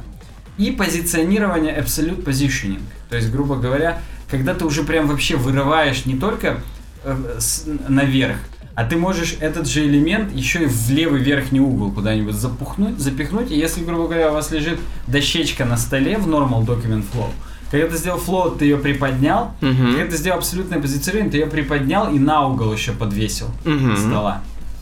Так вот, короче говоря, для того, чтобы э, двигать пози- абсолютно позиции... Да, начнем с того, что Z-индекс работает только для абсолютно позиционированных элементов. Точнее, для тех, у которых position не равен статику, то есть дефолтными. У кого position fixed, absolute или relative. Так. Для других Z-индекс не работает вообще. Начнем с этого. А закончим тем, что э, чтобы нам внутри вот этого позиционирования двигать их по осям X и Y, мы используем свойство top left, bottom right. да? Мгм. То есть там топ 0 пикселей, ботом 60 пикселей, и у вас будет 60 пикселей отступ Это как бы отступ от чего-то. Да, да, это по X и по Y. А чтобы двигать их вверх-вниз, Так. чтобы один находился над другим и там перекрывал, мы можем использовать Z-индекс. Мгм. То есть он будет либо приподнимать наверх и перекрывать какой-то другой элемент, либо как-то наоборот. То есть это можно посмотреть здесь по картинкам. То есть, грубо говоря, вот Z-индекс basics, здесь X по осям абсцисс, Y по осям ординат, и Z, он, ну, здесь в данном случае по диагонали, но нам просто показывает, что один квадратик перекрывает другой физически. Это Мгм. и есть движение по оси Z. У Z-индекса может быть несколько значений. Первое это авто, это дефолтное. Второе это integer, то есть любое числовое значение. Причем число может быть и вещественным, не обязательно натуральным, то есть 0 и минус 1 тоже работает. Мгм. Знаешь, как я всегда и в ВУЗе, и в школе запоминал, э, меня учили, как натуральные числа отличать от э, вещественных и целых. Мгм. Натуральное это то, что можно физически посчитать в табуретках и в коровах. Не бывает же минус одна табуретка. Ну да. Вот значит, минус один это не натуральное число. Так вот здесь можно лю- лю- любое целое число, хотя, может быть, и вещественное можно, может быть, пять с половиной можно, я не пробовал. Не имеет никакого значения. Тип integer. Хотя тип integer это целое число, это Мгм. как раз не вещественное, так что туплю. И inherit, естественно, унаследовать от родителя z-индекс, но inherit Насколько я помню, вот, например, для бордера появилась там, ну, не, не в самых первых браузерах. В общем, это практически эксперименталка. Мгм. А, Так вот, и если два элемента находятся ровно в одном месте по осям x и y, элемент с более высоким z-индексом находится выше него. Это, в принципе, понятно. Но здесь есть несколько вопросов. Здесь они вот точечками выделены. Я о наших слушателях не забываю, поэтому прочитаю эти вопросы. Так. Какой же элемент находится сверху, если z-индексный элемент перекрывает тот, который просто в normal document flow находится? Мгм. Ну, то есть здесь достаточно очевидно, что z-индексовый выше, но не всегда. Об этом мы посмотрим чуть дальше. Какой находится сверху, если один позиционированный, а другой флотный? То есть тут важен еще порядок. Они вроде оба вырваны из normal document flow, Мгм. но непонятно, в как- какая, какой у них приоритет. То есть, к- к- как бы, то, что у тех, у которых у обоих есть Z-индекс, если есть там 50, а 100, то очевидно, что тот 100, у тот, у которого будет 100, будет выше, и то тоже не факт. То есть здесь прям э, как раз об этом третий пункт. А что будет, если позиционирование элемента вложены как дочерние внутрь других позиционированных? Мгм. Там тоже будет тонко. Так вот, здесь, естественно, нам показано на примере картинки, вот есть document root, два стекинг контекста внутри них по родительским элементам, и вот какой порядок. Есть HTML, есть head, есть body, в них дивы внутри и так далее. Так. Так вот, stacking order, пролистывай, Никита, до картинки, которая 7 ступеней по цветам, цветных, ага. Да, ух ты, блин, мне, кстати, по радуге практически. Хотя нет, тут два синих. Ладно, не важно. Самый нижний слой рендеринга это бэкграунд и бордер. Они прям вообще в самом низу находятся. Ну, это естественно, да. да, это и естественно. Когда мы будем разбирать э, еще одну тонкость, есть еще такие свойства, как opacity, трансформы, которые тоже элемент передвигают в самый низ. Мгм. Так вот, background и border. Второе, это негативный z-индекс. Мало кто знает, но можно присвоить z-индекс минус 10. И тогда такой элемент, хоть у него и абсолютное позиционирование, он окажется даже под обычным document flow, под любым дивом, у которого даже position relative не указан. Мгм. Элементы с негативным z-индексом опустятся даже и под него. Так. Я не знаю практическое применение какое. Ну хотя нет, знаю. Например, мы должны сделать висячий хедер, Мгм. но нужно сделать, чтобы при скроллинге он заходил под основной контент, например. Ну, вдруг какое-то такое дизайнерское UX решение там. Какой-нибудь, представляешь, я сейчас даже вот сам на ходу придумал, мне прям понравилось. Вот ты баннер делаешь, но баннер не навязчивый. Ты когда скроллишь, он хоп и под контент уходит. Вау. Ага. Прикольно. Так вот, после этого идет block level boxes, то есть дефолтные дивы, у которых не указано никаких позиционирований и флотов. Потом идут флоты. Угу. Потом идут inline boxes. Инлайновые элементы. Что такое инлайновые элементы non-position? Видимо, те, которые внутри флота находятся дочерние. То Угу. есть это и очевидно. Если ты внутри флота сделал дочерний, то он находится поверх этого флота. Потом те элементы, у которых z-index 0, то есть любое позиционирование, хоть абсолют, хоть fixed, они выше любых флотов по дефолту. И Угу. потом идут позитивный z-индекс, то есть у кого 100, 999 и так далее. 7 стековых правил. Если вы нас слушаете в метро, на работе, пока спите и так далее, потом включите подкаст на YouTube и посмотрите картинку. Или просто в описании перейдите по ссылке. Угу. Так вот, и на самом деле, грубо говоря, большинство из них вытекают друг из друга, ну то есть логически понятные, кроме негатив z индекс. Здесь как бы не очень было понятно. Угу. Вот он говорит, давайте типа разберемся теперь вместе. Вот пример, HTML. Есть div class 1, у него два дочерних, 2 и 3. Мгм. Есть for, который сиблинг, то есть родственник э, one. Так. У них у всех одинаковая ширина, это квадраты с внутренними отступами, у них у всех position absolute. У One z-индекс 10, у его дочерних 100 и 150, а у for 50. Простая логика нам подсказывает, что будет сначала первый, потом четвертый, потом второй, потом третий. Просто по увеличению z-индекса. По идее, да. Но Но почему-то... нет. Да. Z-индекс 50 for все равно будет выше, чем первый, второй и третий. Почему? А потому, что мы пилоты, во-первых, небо наш родильный дом. Но так вот, потому что дочерние элементы, они привязаны к z-индексу родителя. Ага. А у родителя z-индекс 10, и у дочерних z-индекс не 100 становится, а 10.100. М, То есть как вот в CSS специфичности у нас было несколько порядков уровней, Понятно. сказать. Вложены как бы. Да, здесь вложены z-индексы. И, грубо говоря, дочерние элементы по э, числу z-индексовому Мгм. конкурируют только друг с другом. Но никак не с теми, которые находятся... Ну, грубо говоря, вот есть у тебя папка, Мгм. и вот папке твоему 35 лет. Так. Можно, да? Ну да, можно. Сколько? Ну, допустим, тебе 15-10 лет, да? Мгм. А у у папки есть брат, которому 40 лет. Вот его брат по-любому круче тебя, потому Мгм. что его брат круче, чем твой папка. Отлично. Но мне, кстати, было и сразу понятно, когда ты 10-100 сказал. Это уже прикольно. Я вот сейчас на молодую аудиторию ориентируюсь, которая к нам приходит про биткоины. Про послушать. папки, про мамок. Да. Как драть их, Да, да. видимо. Вот, в общем, такой конклюжен, что не все так очевидно с Z-индексом. Кроме вот этого опуса на веб-дизайн Tuts Plus, я хотел бы еще остановиться на э, Филипп Волтон написал еще одну статью What No One Told You About Z-Index Так. от 15 января 2013 года. Еще, кстати, раньше статья была написана, чем вот та. И он говорит, есть такая проблема. Вот, допустим, у тебя три квадрата, red, green, blue, у них у всех position absolute, и у red ты делаешь z-индекс 1. Он находится превыше всех остальных. Сейчас я сделаю перезапуск страницы, то мне тут CodePen почему-то не У показывает. меня, да, у меня превыше всех остальных. Вот, то есть red сначала самый высокий, а потом green, blue, соответственно, blue выше, чем green, потому что он находится дальше. Мгм. И он говорит, есть вот тебе челлендж. Сделай так, чтобы красный оказался под ними, под всеми, не меняя ни z-индекс, ни HTML разметку, ни, ни свойства position. Так. И он говорит, казалось бы, нельзя, а можно. Мгм. Взять и сделать opacity 0.99. Опа. Ну, то есть 99%.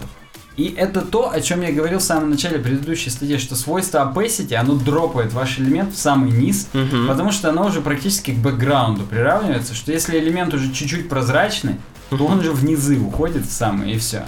И нужно уже, чтобы он конкурировал только с теми, которые на бэкграундах с помощью Z-индекса. И он уже, увеличивая его Z-индекс, вы делаете его конкури- конкурентным только среди тех, у кого такой же opacity, Мгм. которые внизу находятся. Поэтому я, кстати, с этим столкнулся, когда делал одну из версий шаблона для своего сайта websani.ru. Я хотел, чтобы у меня хедер был чуть-чуть прозрачный. Мгм. Вот мне пришлось любое дерьмо, ко- которого я хотел, чтобы было выше, чем этот хедер, тоже сделать чуть-чуть прозрачным, как раз чтобы они, они провалились еще ниже, чем тот. Но это такое еще знать надо, что как бы это Да, ход. то есть это с этим, я потому здесь это и упомянул, потому что я просто помню, что я с этим работал. Мгм. Ну и просто потому, что в одной из этих статей я, я читал ссылки, типа, а если хотите еще вот прикольчиков, то вот почитайте это, то-то и вот это. Прикольно. Ну, короче, подводя итог, Мгм. нам нужно с вами знать, во-первых, что z-индекс работает только для элементов, у которых position не равен статику, то есть Мгм. либо абсолют, либо fixed, либо relative. И вот эту картинку с семью, э, так скажем, stacking order, порядок, как что на что накладывается. Мгм. Что сначала бэкграунды, бордеры, opacity и прочее говно. Кстати, здесь о прочем говне в этой же статье э, будет написано, какие еще свойства. Эм, я наизусть, к сожалению, не заучил, поэтому не помню. Ну, где-то он пишет, кроме этого, еще трансформы и так далее. То есть в момент анимации тоже там вниз все падает и так далее. Ну, это- это на практике посмотрите. Вот эту картинку с семью штуками надо знать. Бэкграунды, негативный Z-индекс, нормальный поток документа, потом флоты, потом дочерние его флотов, потом Z-индекс 0 и позитивный Z-индекс. Мгм. И позитивный Z-индекс тоже у него есть несколько так скажем, степеней по вложенности. Если ты внутри родителя, то выше этого родителя ты не прыгнешь, так скажем. Так. Так что вот. После этого у нас еще одна статья из рубрики разработки. Перевод с Хабра-Хабра. Stack разработчик это миф. Опа. Тут, на самом деле, я буквально вот очень вкратце, неинтересно. Суть в том, что не бывает нормальных фуллстек разработчиков. А если они и бывают, то их уже давно разобрали крупные крутые компании, и писать у себя в резюме, что ты full stack разработчик, это только людей смешит. Ну, причем надо сказать, что full stack разработчик это чувак, который пишет и фронтенд, и бэкенд. Ну, да, очевидно, что вот так в повседневности full stack разработчиками просто написают, чу... написают, Мгм. нажим... фу, нахрен, нажим... называют чуваков, которые владеют JavaScript и на фронтенде, и на бэкенде. Ну, если ты JavaScript full stack разработчик. Так. Если ты Ruby full stack разработчик, то ты и на Ruby пишешь, и знаешь шаблонизаторы типа Haml или Slim. Мгм. И можешь и на фронтенде что-то поправить, так Мгм. скажем. Добавить какую-нибудь анимашку для той формы, которую ты сам же обрабатываешь на бэкенде. Мгм. То есть, грубо говоря, более или менее универсальные чуваки. Так. Но реально хорошие универсальные чуваки уже заняты, а те, которые просто думают, что они чуть-чуть знают, лучше бы они на чем-то одном сконцентрировались и все. Здесь еще высмеиваются другие эпитеты типа джедай, JavaScript джедай, супергерой, ниндзя. Э, Кроме этого, есть еще гений. Ну и тут на самом деле показан вообще весь стек, который должен знать. Угу. Я помню о наших слушателях, поэтому вкратце упомяну. Первое это хардвара, то есть в принципе надо знать железо. Именно как, допустим, построены рейд массивы из SSD или из жестких дисков, чтобы понимать, как они будут обмениваться данными, и это выгодно использовать в алгоритме. Знать операционки, Linux, macOS, Windows Server, CoreOS, виртуализацию, Xen, VMware, KVM, VirtualBox, контейнерную, я еще могу здесь добавить виртуализацию типа докера. Так. Знать хостинги. А, здесь есть контейнер, простите. Smart Tape. Да. Скейлинг нужно знать, как сбалансировать нагрузки, CDN и так далее. Менеджеры пакетов apt, RPM, Brew, именно те менеджеры пакетов, которые для операционных. Потом есть много разных других, типа фронтендовых, там, Bauer, NPM. Короче, знать надо охренеть. Короче, вот- вообще так-то вот, чтобы быть, прям называться full stack Full stack? ниндзя, надо знать вообще все. Веб-серверы, базы данных, поиски, именно отдельные движки поисковые. Менеджер конфигов для того, чтобы быстро что-то разрабатывать, шеф Puppet Composer. Это, понимаешь, это вот когда ты, короче, в чем-то одном вообще мастер, но до этого ты попробовал все остальное. Но ты вот прям питон гений. Вот. Да, но ты можешь и на Java, и на Swift, и на PHP, и на Go, да? Ну, Но согласен, это очень странно и очень а сложно. при этом ты еще в иллюстраторе и в фотошопе можешь трендовые эффекты и с бородой сидишь. Да. С двумя бородами сидишь. С первой, которая вылизана наполовину. А вторая, которая не мытая ни хрена. вторая, которая не мытая, потому что у тебя уже Puppet, Chef, Vagrant и Docker. Да, да, да. В общем, это такое. И, грубо говоря, ну я просто прочитаю финальный абзац. Full stack разработчик это миф. Не потому, что таких людей нет, а потому, что такое определение не имеет смысла. Нет никакой разницы между этой формулировкой и coding ninja или rockstar. Но про последнее все хотя бы понимают, что такие названия не имеют отношения к конкретному набору умений. Это просто типа я крутой, я хорошо разбираюсь. Ну, И нужно вообще full stack разработчик воспринимать просто типа я выпендриваюсь, я крутой. И еще последний абзац, самый последний. мгм. Э, Вы ищете на все руки мастера, специалисты по интеграции, специалисты по производительности, того, кто может быстро изучать новые технологии и приемы разработки, или вы ищете того, кто является экспертом во всех перечисленных областях. У меня для вас плохие новости. Посмотрите на картинку еще раз, она далеко не полная. То есть, грубо говоря, или таких человек реально 10 штук в мире, и они уже в Гугле работают. Мгм. В Гугле, кстати, PHP нужен. да. Либо они уже, либо таких просто не существует. Ну и просто зачем вам человек, который вс- обладает всеми этими качествами? Просто смысла нет иметь такого специалиста, он просто сядет и запьет у вас на работе. Вам надо чувака, который хор- хорошая рабочая лошадка, допустим, на PHP. Не- нет смысла держать чувака, который может в иллюстраторе и может... Да, и хорошего менеджера проекта, который этими хорошими лошадками будет управлять. Да. Ну отлично, давай дальше. Что там? У нас еще одна из разработки статья. Да, 10 лет исполнилось веб-инспектору. Прям можно бухать. Да, 16 ну, как бы мы немножечко опоздали, это, в принципе, могли... Уже January 16 Да, бухать. в прошлом подкасте еще могли об этом обсуждать. Тут причем красивая, типа тайм-лента, так скажем. Да, да, тут круто. Так вот, типа, 10 лет назад мы представили первую версию веб-инспектора в мире. А, точнее, миру. извините. Мгм. Я не знаю насчет, были ли веб-инспекторы 10 лет назад в других браузерах. Ну, Chrome тогда еще точно не Я было. посмотрел, как в EE6 э, выглядит инспектор элементов. Я думаю, там его вообще нет, не было. Ну вот в этом-то и прикол. Там вообще, если ты его откроешь, мне кажется, у тебя вся система умрет сразу. Да. Так вот, и они пишут, это были темные времена веб-девелопмента. Единственное, чем мы могли дебажить, это алерт. Отлично. Даже в первых версиях веб-инспектора даже консоли не было. То есть дебажили все равно алертом. Мгм.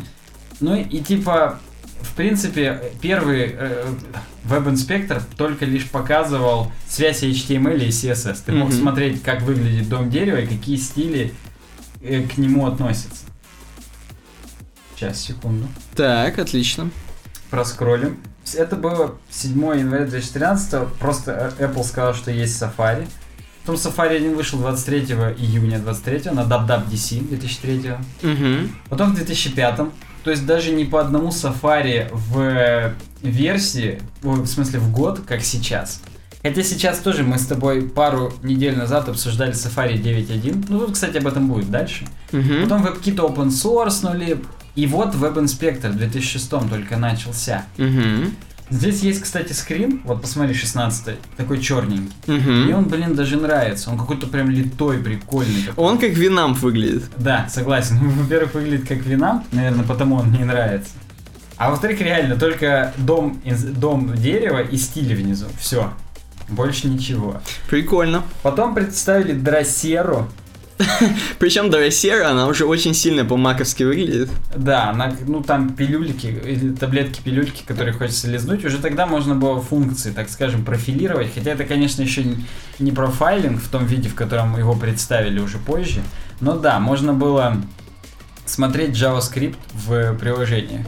Так. Но- но он называется Дросера в честь самого большого растения, которое жрет баги, грубо говоря. прикольно. Ну, как бы жуков, насекомых. И поэтому оно помогает отлавливать баги. Я, кажется, смотрел, то ли мухоловка она по-русски называется, то ли что-то Там еще. какая-то росянка. А, да, росянка. Ну, тому- ну, мухоловка, она к, тут же относится. Во-первых, домен эукариоты, хотелось бы. И класс двудольный, порядок гвоздично-цветный. Ладно, не будем углубляться в ботанику. И будем дальше смотреть. А вот смотри, э, и 20 июня 2007 года новая версия для Safari 3. Там что-то уже показывают размеры файлов, которые подгружаются. Да, там уже прям лента загрузки, сколько там по миллисекунду. И она вот внизу общий transfer size выглядит как в iTunes этот. Сколько ты на iPhone себе чего закинул, столько типа процентов занимают разный тип контента на странице. Или знаешь, как выглядит? Еще как, короче, когда э, надо диск деф- дефрагментировать на винде. Да, да, похоже. Ну, короче говоря, вот эта панель Network здесь появилась в 2007 Сейчас, ну как, подожди, я сейчас прям загуглю, когда появился Google Chrome. Мне хочется просто говорить, что а Chrome-то еще там рядом не валялся, там туда-сюда. Он еще под стол пешком ходил без всякого инспектора Да, элементов. если даже еще и вспомнить, что они WebKit изначально форкнули. То есть они из него и, и вы, выродились. В 2008, да, действительно, Chrome тогда еще не Мгм. валялся. Так, сейчас я дойду назад до этой новости. Ну, прикольно, да. Так. Вот, потом там его редизайнили немного, бла-бла-бла, бла-бла-бла, там вон по кусочкам, как под скрипты, как выполнялись, в какие секунды. В принципе, все круто. Это было уже в пятом Safari. То есть, в принципе, раньше Safari, до того, как Chrome начал форсить веб-технологии, Safari достаточно неплохо развивался, и было все очень прикольно. Угу. Ну и сейчас они, мне кажется, к этому, к этой годовщине, они опять начали активничать. То Угу. есть мы прям поговорили о том, что они вот с 2015 года много всего добавляют. Safari 9.1 бета добавили, ну, как минимум, псе- э, псевдоэлементы. То есть Так. авторы before. Ну, я тебе рассказывал, показывал в этом подкасте. Мы, да и не только тебе, а нашим слушателям и зрителям. И кроме этого добавили... Так, где это сказано? Профилирование кода 24 августа 2015 года. Можно смотреть типы данных в JavaScript, э, видеть, как они по- поэтапно выполняются, какой кейс сработал и так далее. Ну, короче, блин, реально круто. Угу. Так что вот, с днем рождения WebKit. И здесь к нам, как обычно, говорят, типа, а вы можете вообще-то пользовать и Nightly версию. Она тоже, она обновляется чуть ли не каждый день. Я вот пользовал одно время Nightly версию, но она, блин, ресурсов много жрет. Она настолько бажнутая, что иногда возьмешь, сидишь, ничего не происходит, хоп, она 100% проца отжирает, просто непонятно под что. Она, может быть, биткоины начинает майнить. Слушай, а Nightly версия, она обновляется сразу, как только она обновилась. Это же супер свежак. Да, это супер свежак, и каждый день ты открываешь компьютер, тебя приветствует. Обновите сборку своего WebKit Nightly туда-сюда. Мгм. То есть там прям реально они следят. Круто, круто. Так, переходим к следующему разделу, который у нас называется, случайно, не Соцки? Он. она. Да, Соцки. Но здесь новость первая, она мостик. Она, Она от мостик. браузеров к соцкам непосредственно. Согласен, да. Первый мостик, опять же, про Chrome, что Chrome станет на 25% быстрее новость. Ух ты. Короче, прошла новость на Google, собственно, на Google Плюсе от Ильи Григорика, который написал пост о том, что команда Google Chrome сделала м, новый алгоритм, известный как Бротли. Он разработан на замену существующей системе Zopfli. Как тебе такое? Ты знал, что Zopfli вот вообще алгоритм? Нет, нет, не знал. Э, так вот, этот алгоритм это алгоритм компрессии файлов, то есть браузер скачивает файлы, как, и как-то их компрессит, Мгм. ужимает веб-страницы, и вот он будет еще... На- причем на клиенте. Что Да, на клиенте, и он будет ужимать еще больше, на 25%, чем сейчас. Так. Вот. Google утверждает, что алгоритм использует новый формат данных, благодаря чему удается снизить вес HTML, CSS и JavaScript на 17-25% в сравнении с Zopfli. Ну, такая коротенькая небольшая статья. Я так и не понял, когда, собственно, ведут. То есть уже можно ждать прям, что в, в следующем, возможно, в следующем, в следующей сборке хрома уже, а может быть уже на Nightly билдах. Может быть, я сейчас смотрю пост на Google плюсах. Собираются, собираются. Мгм. Во-первых, работает только на HTTPS. Мгм. Муа-муа-муа-муа. Для тех, кто все еще не, подключил себе сертификат, у нас на UWebDesign е есть. То есть у нас будет летать вообще. Скорее всего. Причем оно реально даже круче Gzip а. Gzip это хреновина, которая на сервере работает. Мгм. Но браузеры понимают газипнутые файлы, и, грубо говоря, они приходят реально сжатые. Так вот, газип тоже до сем- ну как ты сказал, от 17 до 25%, 17 это JavaScript, Мгм. 25 это HTML. Ну, то есть сложнее сжать вот эти JavaScript, потому скрипт- что он уже тоже частенько сжат. Мгм. Поэтому там как бы сжимать нечего. Мы знаем, что алгоритмы текстовые тем лучше сжимают, чем больше повторяющихся элементов и там рядом стоящих. А в JavaScript, видимо, не очень много повторяющихся текстовых элементов, поэтому да. Да, ну, в общем, так, будем, будем наблюдать за хромом. Продолжаем дальше. У нас тема, что меня раздражает в MacBook. Вот такая следующая тема. Я даже не знаю, давай мы как бы будем с тобой в форме диалога это, потому что у тебя MacBook, а у меня статья. Хороший, плохой полицейский, Да. хороший, плохой MacBook. Да, я буду плохим полицейским, ты будешь хорошим. Короче, чувак написал статью, я так понимаю, это перевод все-таки, да? Да, конечно. Да, это перевод чувака, хотя хрен его знает. подожди, Не, не Моша. Мне Моша Вообще, судя по всему, не перевод. Не перевод. Нигде нету вот этого ярлычка перевод. Да, внизу нет ссылки. на Так вот, еще раз, короче, чувака бомбануло. Так. Он купил себе Mac, причем до этого пользовался, как ни странно, и виндой, и Ubuntu. Ну, Ubuntu, опять же, у нас тут красной нитью мостики проходят. Ubuntu для него было мостиком от винды к маку, я так понимаю. Да-да-да. И вот он купил себе MacBook, причем купил себе задорого. Ну, как мы все и знаем, собственно, техника Apple, она стоит дороже, чем, допустим, техника Windows, э, Microsoft, в смысле. Вот. Поэтому он, у него ожидания были завышены, но он тут получил наоборот, что ожидания его не оправдались абсолютно. И он начал сразу с железа, то есть немножко начнем с железа, пройдемся, а потом дальше к функционалу и т.д. Короче, начал с железа самого MacBook и сказал, что многие клавиши ему кажутся неудобными. А главная его претензия к... эм, Главная претензия к Apple о том, что они больше гонятся за дизайном в угоду юзабилити. То есть они юзабилити насрали, а главное, чтобы дизайн. И вот лучше вот... Я бы даже сказал за внешним видом. Да. Потому что, как мы знаем, дизайн это то, как продукт работает. Хорошо, а да. То, как он выглядит. Даже скорее, да, согласен, согласен. То есть скорее за внешним видом, чем за функционалом. Так вот, суть какая? Короче, допустим, э, на MacBook клавиши, например, его бесит, что нету пейдждауна, пейджапа, хоума, энда, делита. Подожди, нет делита на маке? Нет делита, который удаляет символ перед курсором. Есть Мгм. только backspace. на А, окей, то есть реально делита нету. Да. Подожди, а чем ты файлы удаляешь? Правой клавишей? Command backspace. Окей. да, вот для имитации функционала он и пишет, необходимо зажимать комбинацию других клавиш. Ну да, да. Да, есть. стрелочки его бесит, что маленького размера.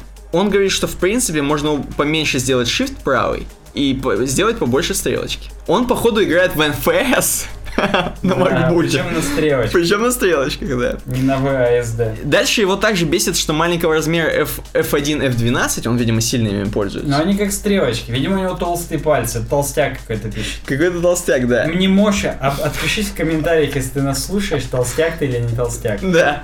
Эм, его еще бесит, что под мизинцем, под левым, Alt, Ctrl и FN, собственно, они тоже хрен попадешь, он пишет. Как Борис хрен попадешь. Да. Да. Вот это немножко про железо конкретно. И вот вот бесит, что клавиатура на Маке отличный пример того, как Apple ставит дизайн, но опять же вне- внешний вид, то есть вашего... Просто вот шутка Ли, а он пишет, что он теперь их называ- нажимает не мизинцем, а большим пальцем. Мгм. Я сейчас пробую, я тоже. То есть немножко тебя Apple перестраивает. Меня переучили они, Да, да, да. переучили. Но я тоже много лет пользуюсь, но вот я сейчас пробую, и да, и да, Вот. и есть. Дальше он немножко пишет конкретно про ось. И пишет, что ему не нравится работа с окнами в оси. Вот немножко опять же разберем. Он пишет, что если сначала свернули приложение, а потом решили его развернуть через Command Tab, то у вас произойдет не разворачивание этого приложения, а просто фокус сместится. Причем это если на других. Если на других рабочих столах. Да, Его да, бесит да. именно виртуализация рабочих столов. Да. Ему как бы нравится, как сделано это на Ubuntu больше всего, но он, видимо, с сильной бородой сидит. Вот, на винде похуже, а на маке прям бесит. Ну, мы с тобой, когда готовились к подкасту, реально проверили. Попробовали, я да. Не буду это Да, да, да. Но да, так и есть, как он говорит. Да я вот почему-то альт-табом просто не пользуюсь Мгм. здесь. Я всегда иду в док и жму на иконочку того приложения, как вот... Вот владельцы маков напишите, как чем вы пользуетесь. Может быть, наоборот, вас бесит, а может быть, даже наоборот. не альт-таб, а command-таб. А, ну, собственно... Ну, он пишет, да, command понял, tab. понял, понял. Вот, ну, я не знаю, будем ли дальше. Давай еще какое-нибудь прикольное посмотрим из оконной темы.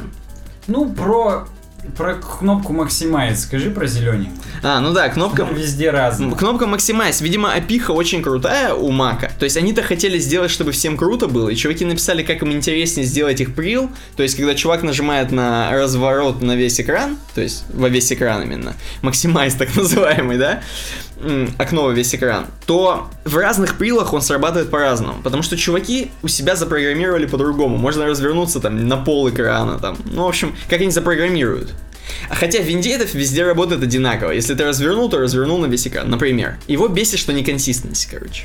Ну, блин, меня тоже это бесит. Я вот, вот за зеленую кнопку скажу да. Да, то есть... Приходится даже устанавливать какие-то отдельные мне программы, которые будут вот так делать. Здесь Мгм. вот, ну, видно, что я вот сначала сужаю окно, и потом, чтобы сделать screen, если я просто нажму на зелененькую, Мгм. он мне откроет весь Safari как screen. Главное, Мгм. чтобы сейчас скринфлоу не вылетел от этих манипуляций. Вот, если я зажму его с альтом, то будет плюсик, он займет просто все положение по высоте. Но чтобы мне и по ширине растянуть, мне пришлось спектакл поставить. Ну, в общем, короче... Короче, да, да, это, это боль. это Дальше боль. у него целый раздел про то, что его бесит, что интерфейс меню бара, который м, подстраивается под каждое приложение, которое у вас сейчас в данный момент активно, он сразу становится меню бар, который вот эта сверху панелька, она становится именно активного приложения. А хочется посмотреть, какое, допустим, сравнить между приложениями. Приходится разворачиваться из активного в другое активное переходить. Его тоже бесит это. Интерфейс меню бар его бесит, его бесит Finder, который, я так понимаю, просто нельзя вообще, в принципе, выпилить, выкилить как Его, процесс. Да, даже правой кнопкой нет завершить. То есть его можно только скрыть, Да. все инстансы. То есть, если, если, например, в винде Explorer его тихо не видно, не слышно, хотя иногда он возьмет и завершится, и приходится заново его запускать, бывает такое дерьмо. Ну, на десятки давай будем открыть. Ну, хорошо. Ни разу. На десятки не было. Это старый. это я сейчас, да, это я сейчас по старикам просто, да. Но вот конкретно в Маке Finder он все-таки всегда висит, и, видимо, его бесит. Естественно, он пишет, что iTunes ужасен, но это, в принципе, все, наверное, пользователи понимают, что iTunes ужасен. Тем более, вот я как пользователь на винде iTunes, эм, он ужасен даже не по функционалу, а потому как он с виндой вообще плохо работает. Он просто тормозит как тварь. Просто он и с маком так же хреново работает, я тебе инсайдерскую информацию скажу. Да, то есть если ты его, не дай бог, выключил, ты его потом хрен включил, короче. Ну нет, включать он может и быстро включается, хотя бы 100% загрузка будет э, проца в тот момент, когда пока включается. Синхронизация сделана отвратительно. Все какое-то странное. Хрен поймешь, как перенести, как синхронизировать. Я каждый раз боюсь, что у меня на айфоне все удалится нахрен. Мгм. Просто вот iTunes, короче, мы хотим прям Айву сказать, чтобы он, возможно, там как-нибудь подействовал. А Я- как он- он-то за внешний вид отвечает? Он-то маленькие стрелочки, скоро еще меньше сделает. Чё? Я напоминаю, по слухам, мне причем батя всегда слухи про, про айфоны рассказывает, всякие штуки. По слухам, седьмой iPhone будет настолько тонкий, что э, Айву пришлось убрать гнездо под наушники, Так. и только Bluetooth наушниками можно будет теперь пользоваться. Охренеть. Но они будут прилагаться, я надеюсь. Ну, базовое говно будет прилагаться, но вот битсы придется именно покупать беспроводные. То есть они немножко рынок наушников переделают, получается. Капитально переделывают вообще. Охренеть. Это- так вот, самое-то главное, нахрена телефон делать еще тоньше? Шестерка уже очень тонкая. Прям реально, я когда ее беру, Уже боюсь. э, во-первых, она реально выскальзывает без чехла. Как Чехол- мыло. А чехол кожаный, да, он хотя бы чуть-чуть утолщает, ну нормально. А семерку еще зачем? Зачем еще то? Вот так же как стрелочки, а зачем их еще меньше-то делать? Это их уже оно уже на грани неудобства просто становится и Мгм. все. Ну вот, да, Джонни Айв, ты нас слышишь? Непродуманный интерфейс Spotlight здесь. Spotlight его бесит, ну ты так и сказал, что Spotlight реально дерьмо в России работает. Во-первых, да, в России не работают никакие подсказки, ни поиск на сайтах, ни погода в, в Купертино, вообще ничего не работает. И в нем реально, то есть работает только поиск по файлам, который хреновый. В нем нельзя ни фильтры настраивать, вообще ничего. То есть, ну, Ну, дальше он пишет про навязывание ненужных приложений. В принципе, в телефоне это тоже видно. Хотя раньше они, кстати, допустим, iBooks не навязывали, теперь он сразу предустановлен. да найти мой iPhone не, не навязывали, найти друзей. Сейчас это все А, а iWatch, вот это вот приложение, которое манит тебе Ну да, да, манит часы тебя пойти купить. и купить часы. согласен. Да, да, да, вот. Ладно, это можно в одну папку Можно убрать, простить. сгромоздить куда-нибудь. Блин. Ну вот, короче, давай немножко про вывод. То есть его много чего бесит, но он пишет, почему же в принципе MacBook необходимо покупать. Вам действительно необходимо покупать MacBook. Почему? Потому что на нем есть- идет специализированный софт, который на других операционных системах работать не будет. А такого, кстати, до хрена. Особенно музыкального софта очень много. Да и вообще много всякого разного софта. Например, Sketch он здесь приводит. Вот, который есть только на маках. И если вы разрабатываете что-то под Linux, или под саму OS X, то есть, допустим, вы разработчик приложения, допустим, под iPhone, вот, обязательно нужно иметь Mac. А так, вот он пишет, ну, покупайте винду, это более дружелюбно будет для обычного пользователя. Че вот он не добавил-то? Покупайте виндовый бук и ставьте Ubuntu. Ну, кстати, да, да, кстати, про Ubuntu, ну, видимо, совсем не дружелюбно, там все плохо. Ладно, пойдем дальше, короче, следующая короткая новость, у нас дальше такие вы- выстреляющие новости. Из Твиттера ушло 4 крупных руководителя. Блин, выстрелил прям. Мне прям аж хреново, я не увернулся, меня в самое сердце. Так вот, вчера вечером, а это было вчера, то есть эм, позавчера, получается, вечером, Джек Дорси подтвердил, что 4 из, э, четыре из главных руководителей Twitter покидают компанию. В том числе, на самом деле, там какие-то директор уборщиц, директор там вот, но не Ну, ва- там отдел кадров директор. Ну да, HR, да, инжиниринг, что они там инжинирили, интересно? Да, мне кажется, инжиниринг это ключевой чувак. Ну, Ну, хор- все продумал. Ну да, продукт и медиа. Про- вот представляешь, президент по продукту. Это просто как бы как ты позиционируешься, что Согласен, ты делаешь. согласен. Нет. Ну хорошо, директор уборщик. А с другой стороны, а подбор, ну как бы отдел кадров, human resources, подбор кадров будет другой. Теперь Сейчас наберут ноут по объявлению, да. ноут-джейсниц. Да-да-да. И Чего, что они твиттер превратят? Ну вот, э, в анонсе, опубликованном в Twitter, Дорси объясняет, что все четверо самостоятельно решили покинуть компанию. А Джек Дорси, собственно, я так понимаю, самый главный чувак из них. Э, так вот, Я загуглю, пока ты говоришь. давай, да. Тем временем ведущий операционный директор Адам Бэйн будет заниматься медиа и HR, то есть другого, одного чувака поставили на медиа и на HR. Технический директор Адам Мессенджер, практически мессенджер, закроет продукт, закроет, ну не закроет, а в смысле будет, покроет как кобылу продукт и инжиниринг. Я, мне интересно, им что, уже денег не хватает там или что? В смысле, что чуваки будут занимать по две должности? Нет, очевидно, что Дорси, а он создатель Твиттера, я загуглил, пока Мгм. ты говорил, у него сменилось видение на проект. Мгм. Реально. То есть вот все эти слухи про 10 тысяч символов там и так далее. Очевидно, что рынок падает, Мгм. и ему, чтобы расширяться и показывать дальнейшие росты для акционеров, нужно как-то обказуалить Твиттер. Мгм. Хотя, казалось бы, куда дальше. Ну да. А Костяк не согласен был с этим. Они хотели, грубо говоря, продолжать делать свой уютный стартап на рельсах, с которых все, с которых все и начиналось. Ну да. Поэтому поувольняли, короче. Короче, просто их всех сократили за нелояльность компании. Мгм. И все. Такая вот пулевая новость. На Да. вылет прошла и дошла до сайта New York Times, в котором есть очень старый пост отрыли. Кто какие? Кто открыл, отрыл, говоришь? Это дизайн шек или кто там отрыл? Че я прослушал? Кто отрыл вот эту новость New York Times introduced a веб-сайт еще в Э, 1996 нет, веб-дизайнер А, веб-дизайнер News, да. Они отрыли эту супер старую новость, которая была 10 лет назад, получ... э, 20. 20 лет назад. Когда еще по ня-ня-ня New York Times писали, что, блин, короче, мы тут сделали свой веб-сайт, заделали, по приколу. Причем именно веб-сайт World Wide Web мы попали. Да, да, мы попали ни хрена сеть, оказывается. И, короче, мы немножко так считаем, что, в принципе, это, ну, приоритетное, ну, не приоритетное, а направление, которое развивается. Ну, интернет. Перспективно. Тут перспективно, прикольно. Можно что-нибудь написать, и кто-то потом зайдет, даже прочитает.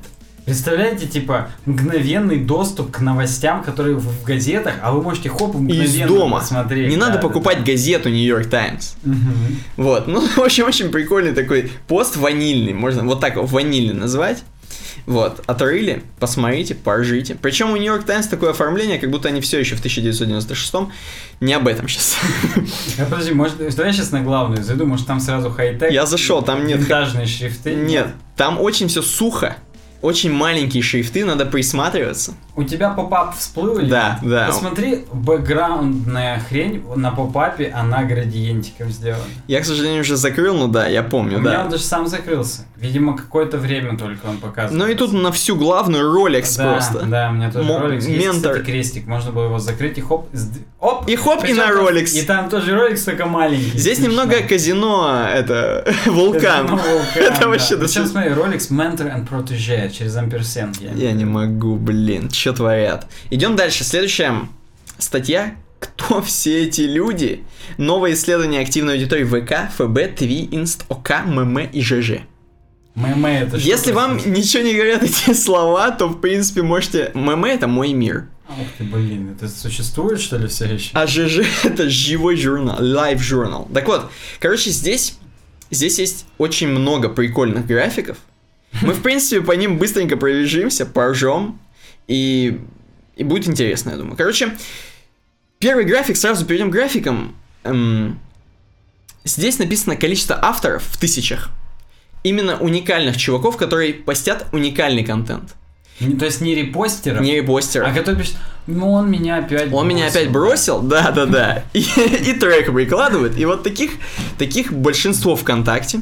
То есть 18 миллионов. Это в тысячах, я напоминаю, в графиках в Мне тысячах. вот интересно, если 10 человек все напишут э, «Верните мой 2007» и Мгм. приложат разные треки, будет ли это уникально? Я считаю, будет, я считаю, будет. Потому что посыл-то вроде один, но согласен. Но у одного сентябрь горит, у другого А у убийца другого- плачет, да. да. Я думаю, что Brand Analytics, когда представляли этот отчет, у них алгоритм это определяет как уникальных авторов. Согласен. Но причем, э, что характерно, что характерно, в Инстаграме меньше уникальных авторов. То есть, грубо говоря, фоточки уникальные постят все-таки меньше. Ты просто представь, Инстаграм это всемирный стартап, а ВКонтакте это сраная социальная сеть для СНГ. Да. Но она уделывает Инстаграм. Уделывает. Фейсбуку, по-моему, стоит задуматься. У которого, между прочим, позиция вообще в жопах. Ну подожди, и просто, скорее всего, к сожалению, это исследование, исследование только по России.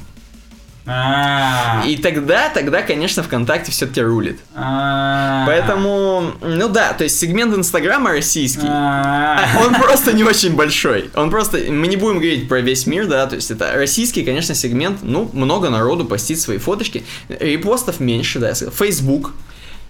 Ты мне одно скажи, почему следующий график сообщений за месяц не по убыванию, от, так скажем, отсортирован? А почему Твиттер в середине как пишет? Возможно, не умеют сортировать. В принципе, я в это поверю, да. Но, возможно, они просто поставили везде одинаково. Да, и поэтому у них там Твиттер. А, ты имеешь в виду, они сохраняют, ну, Мгм. правда, где аудитория зависит, уже не сохраняют порядок. Ну, в общем, короче, Ну, странно. хотели Твиттер как письку вставшую показать, видимо, хотели. надо. На Твиттере достаточно много уникальных сообщений. Эм, ну, я не знаю, что про это сказать. Прикол- Опять ВКонтакте лидирует. 279 миллионов сообщений уникальных. Далее пос- посмотрим про аудиторию. эм, про аудиторию просто, да? Чё- Ну, давай сначала количественную, от 12 до 64 лет. Да, количественно. 12 до 64 лет, опять же, ВКонтакте. 46 миллионов. Одноклассники. Ну, Одноклассники, кстати, да, на втором месте. Потом Facebook, Мой мир, Live Причем, Journal. заметь, одноклассники на втором месте по аудитории, а по уникальным авторам на четвертом. Ну, я согласен. То есть, видимо, там много такого дерьма, которое все репостят и просто вообще уже не, не парятся. Котики, сиськи. Почему-то у одноклассников звездочка в первых двух графиках стоит, чтобы она не значила. Ага. Ну, кстати, да. То есть, А где аудитория, у Твиттера звездочка стоит. Ну, окей. ВКонтакте и Одноклассники очень близки по данному показателю. А, я понял. TNS Web Index ноябрь 2015. То есть, грубо говоря, там указаны источники статистики. Мгм. Ладно, все, не будем на этом Да, останавливаться. перейдем дальше. Короче, аудиторию мы посмотрели, да, опять же, ВКонтакте, Одноклассники, Facebook, Мой мир, Live Journal, Инстаграм и Твиттер. В Твиттере, то есть, вообще мало народу сидит. Аудитория не, вообще небольшая. Мгм. Хотя, уникальных сообщений, как мы увидели, много. Так вот, короче, дальше перейдем, видимо, просто по соцсетям посмотрим, по соцкам. Так. ВКонтакте ежемесячная аудитория 46 лямов, активных авторов 100 кота, 18 лямов, пол авторов, надо заметить, 56%, лидирующая В основном позиция. сентябрь горит-то у баб. У баб. 50-60%. Да, ну и в основном аудитория от 8 от 18 до 24 годиков. Причем там дальше чуть пишут, что все-таки аудитория начинает перетекать в аудиторию 25-34, то есть сентябрь уже горит. Вз- Взрослеют. Да, да, реально. Взрослеет, вот. Здесь, Здесь, кстати, распределение по регионам мне очень нравится. Почему-то Питер больше, чем Москва. очень странно. Там меланхоличнее пацаны сидят. Ну, видимо, э, из-за того, что сам э, бывший чувак, который создал, собственно, ВКонтакте, он из Питера, это как А, бы у них ну тренди. всё, согласен, согласен. Что-то я тупанул. Да, И есть- причем отсортировано по проценту от населения. Мгм. То есть не количественно, Не по количеству, а да. просто треть Питера она в ВК. Да, да, да, можно так сказать, да, треть Питера на ВК. Я прям горд, хотя не знаю, горд, не горд, но мы на девятом месте. Мы достаточно далеко, у нас 16% всего, и у нас народу не так много. Но, ну, нет, если по количеству посмотреть, то мы, между прочим, на четвертом месте. На первом Питер, на втором Москва. Точнее, Татарс- по количеству, наоборот, на первом Москва, на втором Мгм. Питер, потом Татарстан, а потом мы. Потом мы. То есть у нас авторы. Авторки. Да, да. Да, но процентов населения не так много. Дальше перейдем к Инстаграму. 12 миллионов в России. Э, В Инстаграм в данном возрасте авторов отсутствует, к сожалению. Можно было посмотреть, кто там какие сиськи фоткает. Да. Вот. Но нас бы закрыли. Ну, опять И, же- видимо, мегамозг бы закрыли. А почему сиськи мы? Потому что 77% девочек. Мне сейчас на секунду показалось, что не в 100% не совместится суммировать. 146%. Нет, просто смотри, аудитория 12 лямов, Мгм. а активных 10,5. Ну, То есть, кстати, в принципе, мало неактивных в инсте. да. Мало. Может быть, Инстаграм банит неактивных? Ну, просто там репостить очень сложно. И... Ну, согласен, там если не активничать, то что там делать? То что там делать, да, просто смотри. Ну ладно, Просто окей. смотреть, ну, ну да. Вот, Инстаграм, распределение по России, по регионам. Опять же, по процентному соотношению Ленингра- Ленинградской области, то есть Питер, рулит. Почти 40% в инсте. Очень много, да. В Москве чуть поменьше, ну не по- вообще сильно поменьше в процентном, но народу там побольше авторов. Мгм. Намного побольше. Мы, Челябинская область, вообще Причем нигде. Москва без области. Московская область на восьмом еще месте. Там... А потому что Москва это не Россия, как обычно. Короче, Да. в общем, Челябинска нету даже вообще, даже Уральского никак. Заметь, заметь, у Краснодарского края, во-первых, у Ленинградской области 666 тысяч. Да. Я не- просто не удержался. В подкасте 666 об этом поговорим, да. Так вот, Краснодарский край, он, так скажем, на третьем месте после Москвы и Ленинграда. Мгм. Видимо, все с курортов Краснодарского края сиськи постят. Согласен, да. Э, Вот, Facebook 21 миллион, активных 1 миллион, то есть активных не очень много на самом Я деле. бы даже сказал мало. Очень мало, да. Девочек, опять же, бо- большинство. И м, 25-34, и как бы, слушай, даже ВКонтакте-то, то есть лучше, чем во ВКонтакте, более старая аудитория. Да, самое странное, что если распределять по регионам России, то на втором месте Алтай по плотности фейсбукеров. Охренеть. Вот почему там. У них причем авторов всего 7 тысяч. Да. Но они это- все Это фейсбучные. прям, ну, в смысле, это большой процент от населения. Да. То есть, ну, Ну, в общем, алтайцы, всем привет. Дальше одноклассники. Магаданская область даже есть на десятом месте по количеству или Кстати, по да. проценту. Это по Кстати, проценту. да. опять же, Челябинск никак вообще, ни Урал, ни Челябинск никак. Одноклассники. Ну, тут 31 миллион, у нас в России-то много кто пользуется одноклассниками. 31 миллион аудитория, заходивших на сайт хотя бы один раз в месяц. А, Активных авторов миллион. То есть, в принципе, мало народу.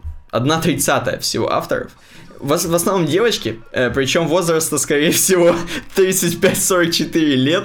Да, Но вообще нет, да. да, в основном, конечно, аудитория 25-34, Хотя казалось. хотя казалось бы, но Может быть, 50... скорее из этих 25-34, а в основном 30-34, наверное. Ну, кстати, да. И 55 и старше достаточно большое количество народу, 20 55 и старше.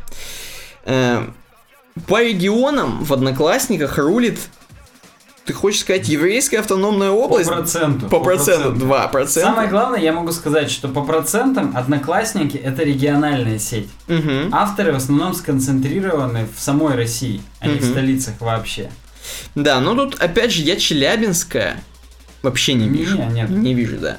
Твиттер, Давай в Твиттер сразу про распределение. Мы уже поняли, что авторов одна седьмая. И Твиттер это единственная сеть, где мужиков больше Мужики. авторов, чем баб. да, мужики почему-то, да, сильно пишут в Твиттер. И в основном э, по процентным соотношению Питер, потом Москва, А потом Новосиб. а потом Новосиб. То есть студенты в основном, students. Прикольно. Мой мир, я не знаю, что вообще надо ли говорить про мой мир. Здесь опять же девочки рулят. 16 Я- миллионов. А мой мир это что вообще?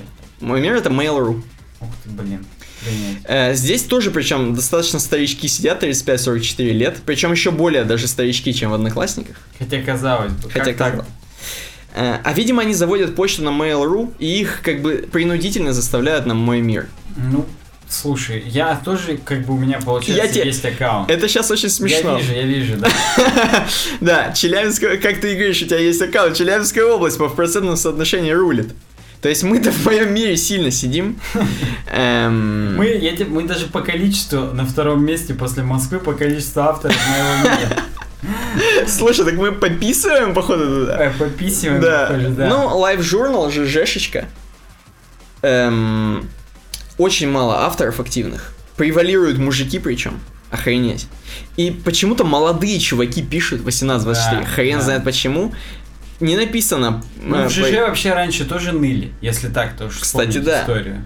По регионам не написано нифига. Дальше написано немножко де- демографические проценты. В принципе, посмотрите сами, если вам интересно. Тут так, немножко... 18-24 в ЖЖ пишут больше, чем в ВК, понимаешь? Офигеть, офигеть. И даже 25-34 в ЖЖ пишут больше, чем в ВК. Возможно, ноют. Да. Прикольная статистика. Перейдем к последней новости из блока. До 18 в Фейсбуке вообще нет таких авторов. Да, кстати, 0% охренеть. Неплохо. Последняя новость из блока про WhatsApp. Э, WhatsApp is now free and promises to stay ad-free. Да, я, я видел на самом деле ш- про эту новость, что WhatsApp теперь без рекламы будет. Так. Что надо сказать? Во-первых, WhatsApp оказывается уже 6 лет на- рынке мессенджеров. Охренеть. Это охренеть уже. Мне кажется, 6 лет назад никто не слышал про мессенджеры и вообще нифига-нифига. Эм, ну вот и тем не менее, они только сейчас дошли. А вот Telegram никогда не был с рекламой, но только сейчас дошли, что... И Viber не был с рекламой. В Вайбере сразу были всякие стикеры, хреникеры и прочее говно. Да. Но они тут пишут, что многим людям они подарили, так скажем, вот это вот бесплатное пользование без рекламы. Но многие люди, в принципе, были и с рекламой. Вот, и поэтому теперь они всем делают пользователям без рекламы, все будет круто. Интересно, они все-таки знают про Telegram или не знают? Же. Да, конечно, знают. Ну, блин, это же рынок. Я боюсь только, что теперь в WhatsApp они, может быть, на те деньги, которые они собирали с э, ad, ad-free аккаунтов, они боролись с рекламой, с Мгм. спамом. Ну да, Теперь будет как в Вайбере, тебе стучатся и акции в Sunlight, в Хренайте и так далее. отлично. Так, переходим к следующему блоку. Да, блок про WordPress, молниеносно по нему пронесемся. Новый плагин Deployer, который позволяет пушить изменения из гитхабных репозиториев на ваши WordPress.org сайты. Ну, то есть на ваши WordPress сайты. Мгм. Я пользуюсь GitHub апдейтером, потому что он пушит не только с GitHub, но и с Bitbucket и с GitLab.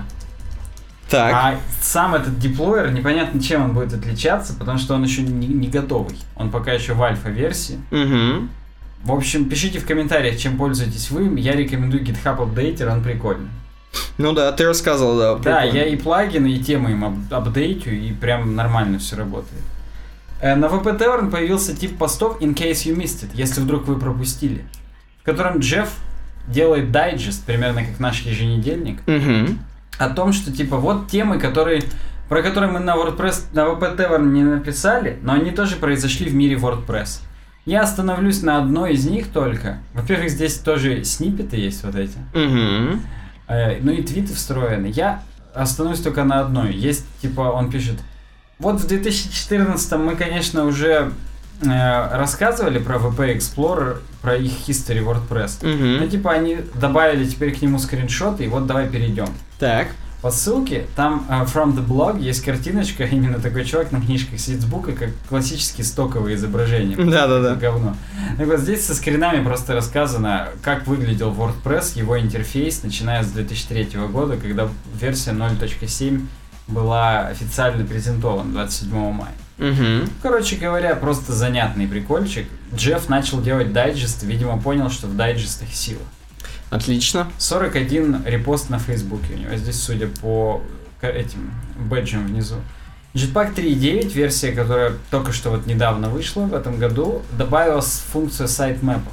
Угу. Наконец-то XML сайтмэпы будут генерироваться у вас, и вам не нужно будет ставить отдельный плагин Google XML Sitemaps или Yoast SEO, в котором тоже есть этот функционал. Скажу только то, что в Jetpack Detected, если вдруг вы используете какое-то популярное решение, он выключает этот модуль и, и все. Круто.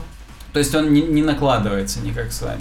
Давай мы с тобой еще блок корпорации разберем, а блок, который у нас остался про космос, я не знаю, мы его или на следующий раз перенесем, попробуем поменьше. тем. Напишите, да, напишите в комментариях, интересно ли вам послушать про блог про космос, в котором на самом деле очень горячие темы, но мы их оставили. Да, да. Ну, то есть, вот в прошлый раз мы поговорили про SpaceX немного, про э, ракету-носитель Сатурн сколько-то? 9? Не Мгм. помню сколько, Сатурн 5. Так. Кажется, Сатурн 5. Вот. Интересны ли вам эти темы про космическую отрасль, вообще про развитие этого всего? Вообще нам интересно, потому что Design, Universe of Web Design, вселенная, мы как бы довольно-таки близки к этому всему. Да, пишите в комментариях, стоит ли какой-нибудь блок заменить на космос. Мы сейчас вот в раздумьях. Например, разработку. Да, например, разработка, как вариант. Короче, э, следующая статья из э, м, блока последнего корпорации ICO.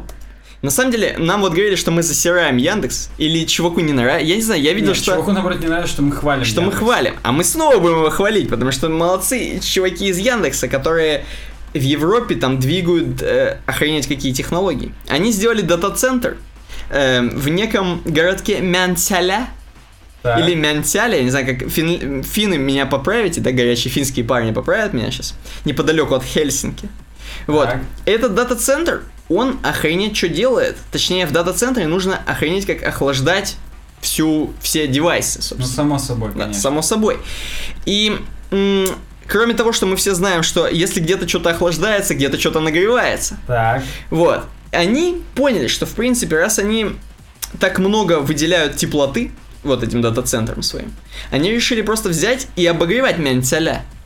То есть... Ты имеешь в виду, они хладагент, который там течет в жидком охлаждении, они его теплый уже пускают куда-то в Да, инфраструктуру. они конкретно, да, завязались с инфраструктурой этого маленького городка рядом с Хельсинки и как бы делают добро людям. И сами работают. И, что самое главное, они экономят электроэнергию тем самым. То есть не нужно и то, и другое сразу. И это обогревать, и то обогревать, и это охлаждать, и то. Вот. Они сразу все сделали. В общем, Яндекс в Ментяля, им круто все. Вот такая небольшая статья из Хочется блога только Яндекс. ру- руку пожать, и я даже не знаю, почему бы их засирают. Ну, кстати, да. Следующая статья про Microsoft. Microsoft says that all new processors will only be compatible with Windows 10.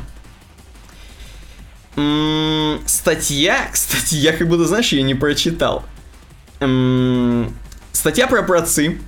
Так. Это, эм, м, Это троллинг на самом деле, я тебя подстрахую немножко. Так. А, Microsoft пишут в своем блокпосте, вот ты смотри блог-пост, Мгм. есть ссылка, открой его. Так. Они пишут типа бла-бла-бла-бла-бла-бла, Windows 10 будет работать только на новых, грубо говоря, процессорах. Мгм. И на новых версиях Acer, Asus, Dell, HP, Lenovo, LG, Samsung и Toshiba ноутбуков будет наклеечка «Хорошо работает с Windows 10». Ну слушай, такие наклеечки на самом деле на со всеми были. Хорошо работают с Windows 7 и даже на, на мониторах клеят, короче, и на колонках клеят, и на наушниках клеят. Ну да, мы это знаем, как Это бы. просто бред, да, монитор. Я помню, заходишь в магазин, и именно какой-нибудь монитор самый дорогой, на нем наклеечка, еще когда мы с тобой в ВУЗе учились, э, типа, работает с Windows 8. Да-да-да. Какого хрена? Как будто он не будет, это plug-and-play монитор, он будет работать с чем угодно. Ну вот, да, я так понимаю, статья об этом. Да и просто, да. И статья именно высмеивает то, что Microsoft что-то уже это, упоролись. Упоролись. И они немножечко, грубо говоря, пишут, что только для... Вот тут написано, что Мгм. после 17 июля, Мгм. если на Skylake процессорах и ниже семерки и восьмерки будут работать, то им будут только критические фиксы прилетать. не будут- Security fixes, да. Да, да, да, не будут прилетать critical всякие, э, в смысле, Мгм. фичи, фичи. Ну, в общем, это такой маркетинг, я думаю, своего рода. И как бы они теперь будут взаимодействовать немножко с девайсами, то есть хотите с нами работать, хотите, чтобы девайсы работали на винде, пишите нам, мы Ну, наклеим наклеечку. Да, ну, это странная какая-то интервенция Странно. на рынок, это не очень рыночные способы выжить старое железо, это Мгм. прям вот они взяли и, и- и заставили. Ну вот, и последняя тема, которая, в принципе, закрывает наш подкаст, про старину Брэндона Айка. Кстати, Айк это случайно не имя, не канадское? Ну, Ну да, вот, во-первых, это канадец из Соус Парка, во-вторых, это чувак, который придумал JavaScript и основал Mozilla. Да, ну и как мы знаем, с ним был скандал, мы опять же это обсуждали, с ним был скандал про то, что он э, башлял э, в компанию, которая боролась с однополыми браками в Калифорнии, и об этом узнали, видимо, когда раскрыли бабки, куда он что отчислял. Он практически, наверное, с мазиловских бабок туда Да отчислял. не, он просто, наверное, как-то публично это все декларировал. Да, короче, в общем, это- свалилось. Он не думал, что это вообще big deal. Мгм. А ему хоп и сказали, что все-таки big. Ну да, и как бы людям это не понравилось, его уволили из Mozilla. Или он сам ушел, не знаю. Короче, в общем, он, ему все не терпится сделать еще один браузер. И тут он объявляет, что он запускает веб-браузер, который будет блокировать вообще всю рекламу по дефолту. И этот браузер будет называться Brave. Храбрость или Храбрый, в да. зависимости от того, что он имел в виду, существительное или прилагательное. Да, дальше мы видим, что Brave, он будет не только на PC, да? Он будет еще и на телефонах. Ух ты! Я, естественно, он будет опять же через Safari ходить, но не суть. Brave, как бы, Brave. Мгм. Здесь он показывает на скринах, и, собственно, и видео, и на ютубе, он показывает, насколько же сильно будет блокировать его браузер рекламу. А тут, в принципе, сильно полностью, я бы сказал. Так. То есть он будет блокировать реально всю рекламу, причем некоторую рекламу, которую он может сместить, как бы, то есть если он может весь контент поднять, например, если вот сверху реклама большая в хедере, если он может поднять весь контент, он будет поднимать, если не может, не будет поднимать. Это прикольно. И вот, например, здесь дальше про Netflix, вот тут он немножко поднял контент вместо рекламы, убрал ее как бы, и как будто сайт без рекламы. Да, и ты даже и не узнаешь о том, что там она была, в принципе. Да.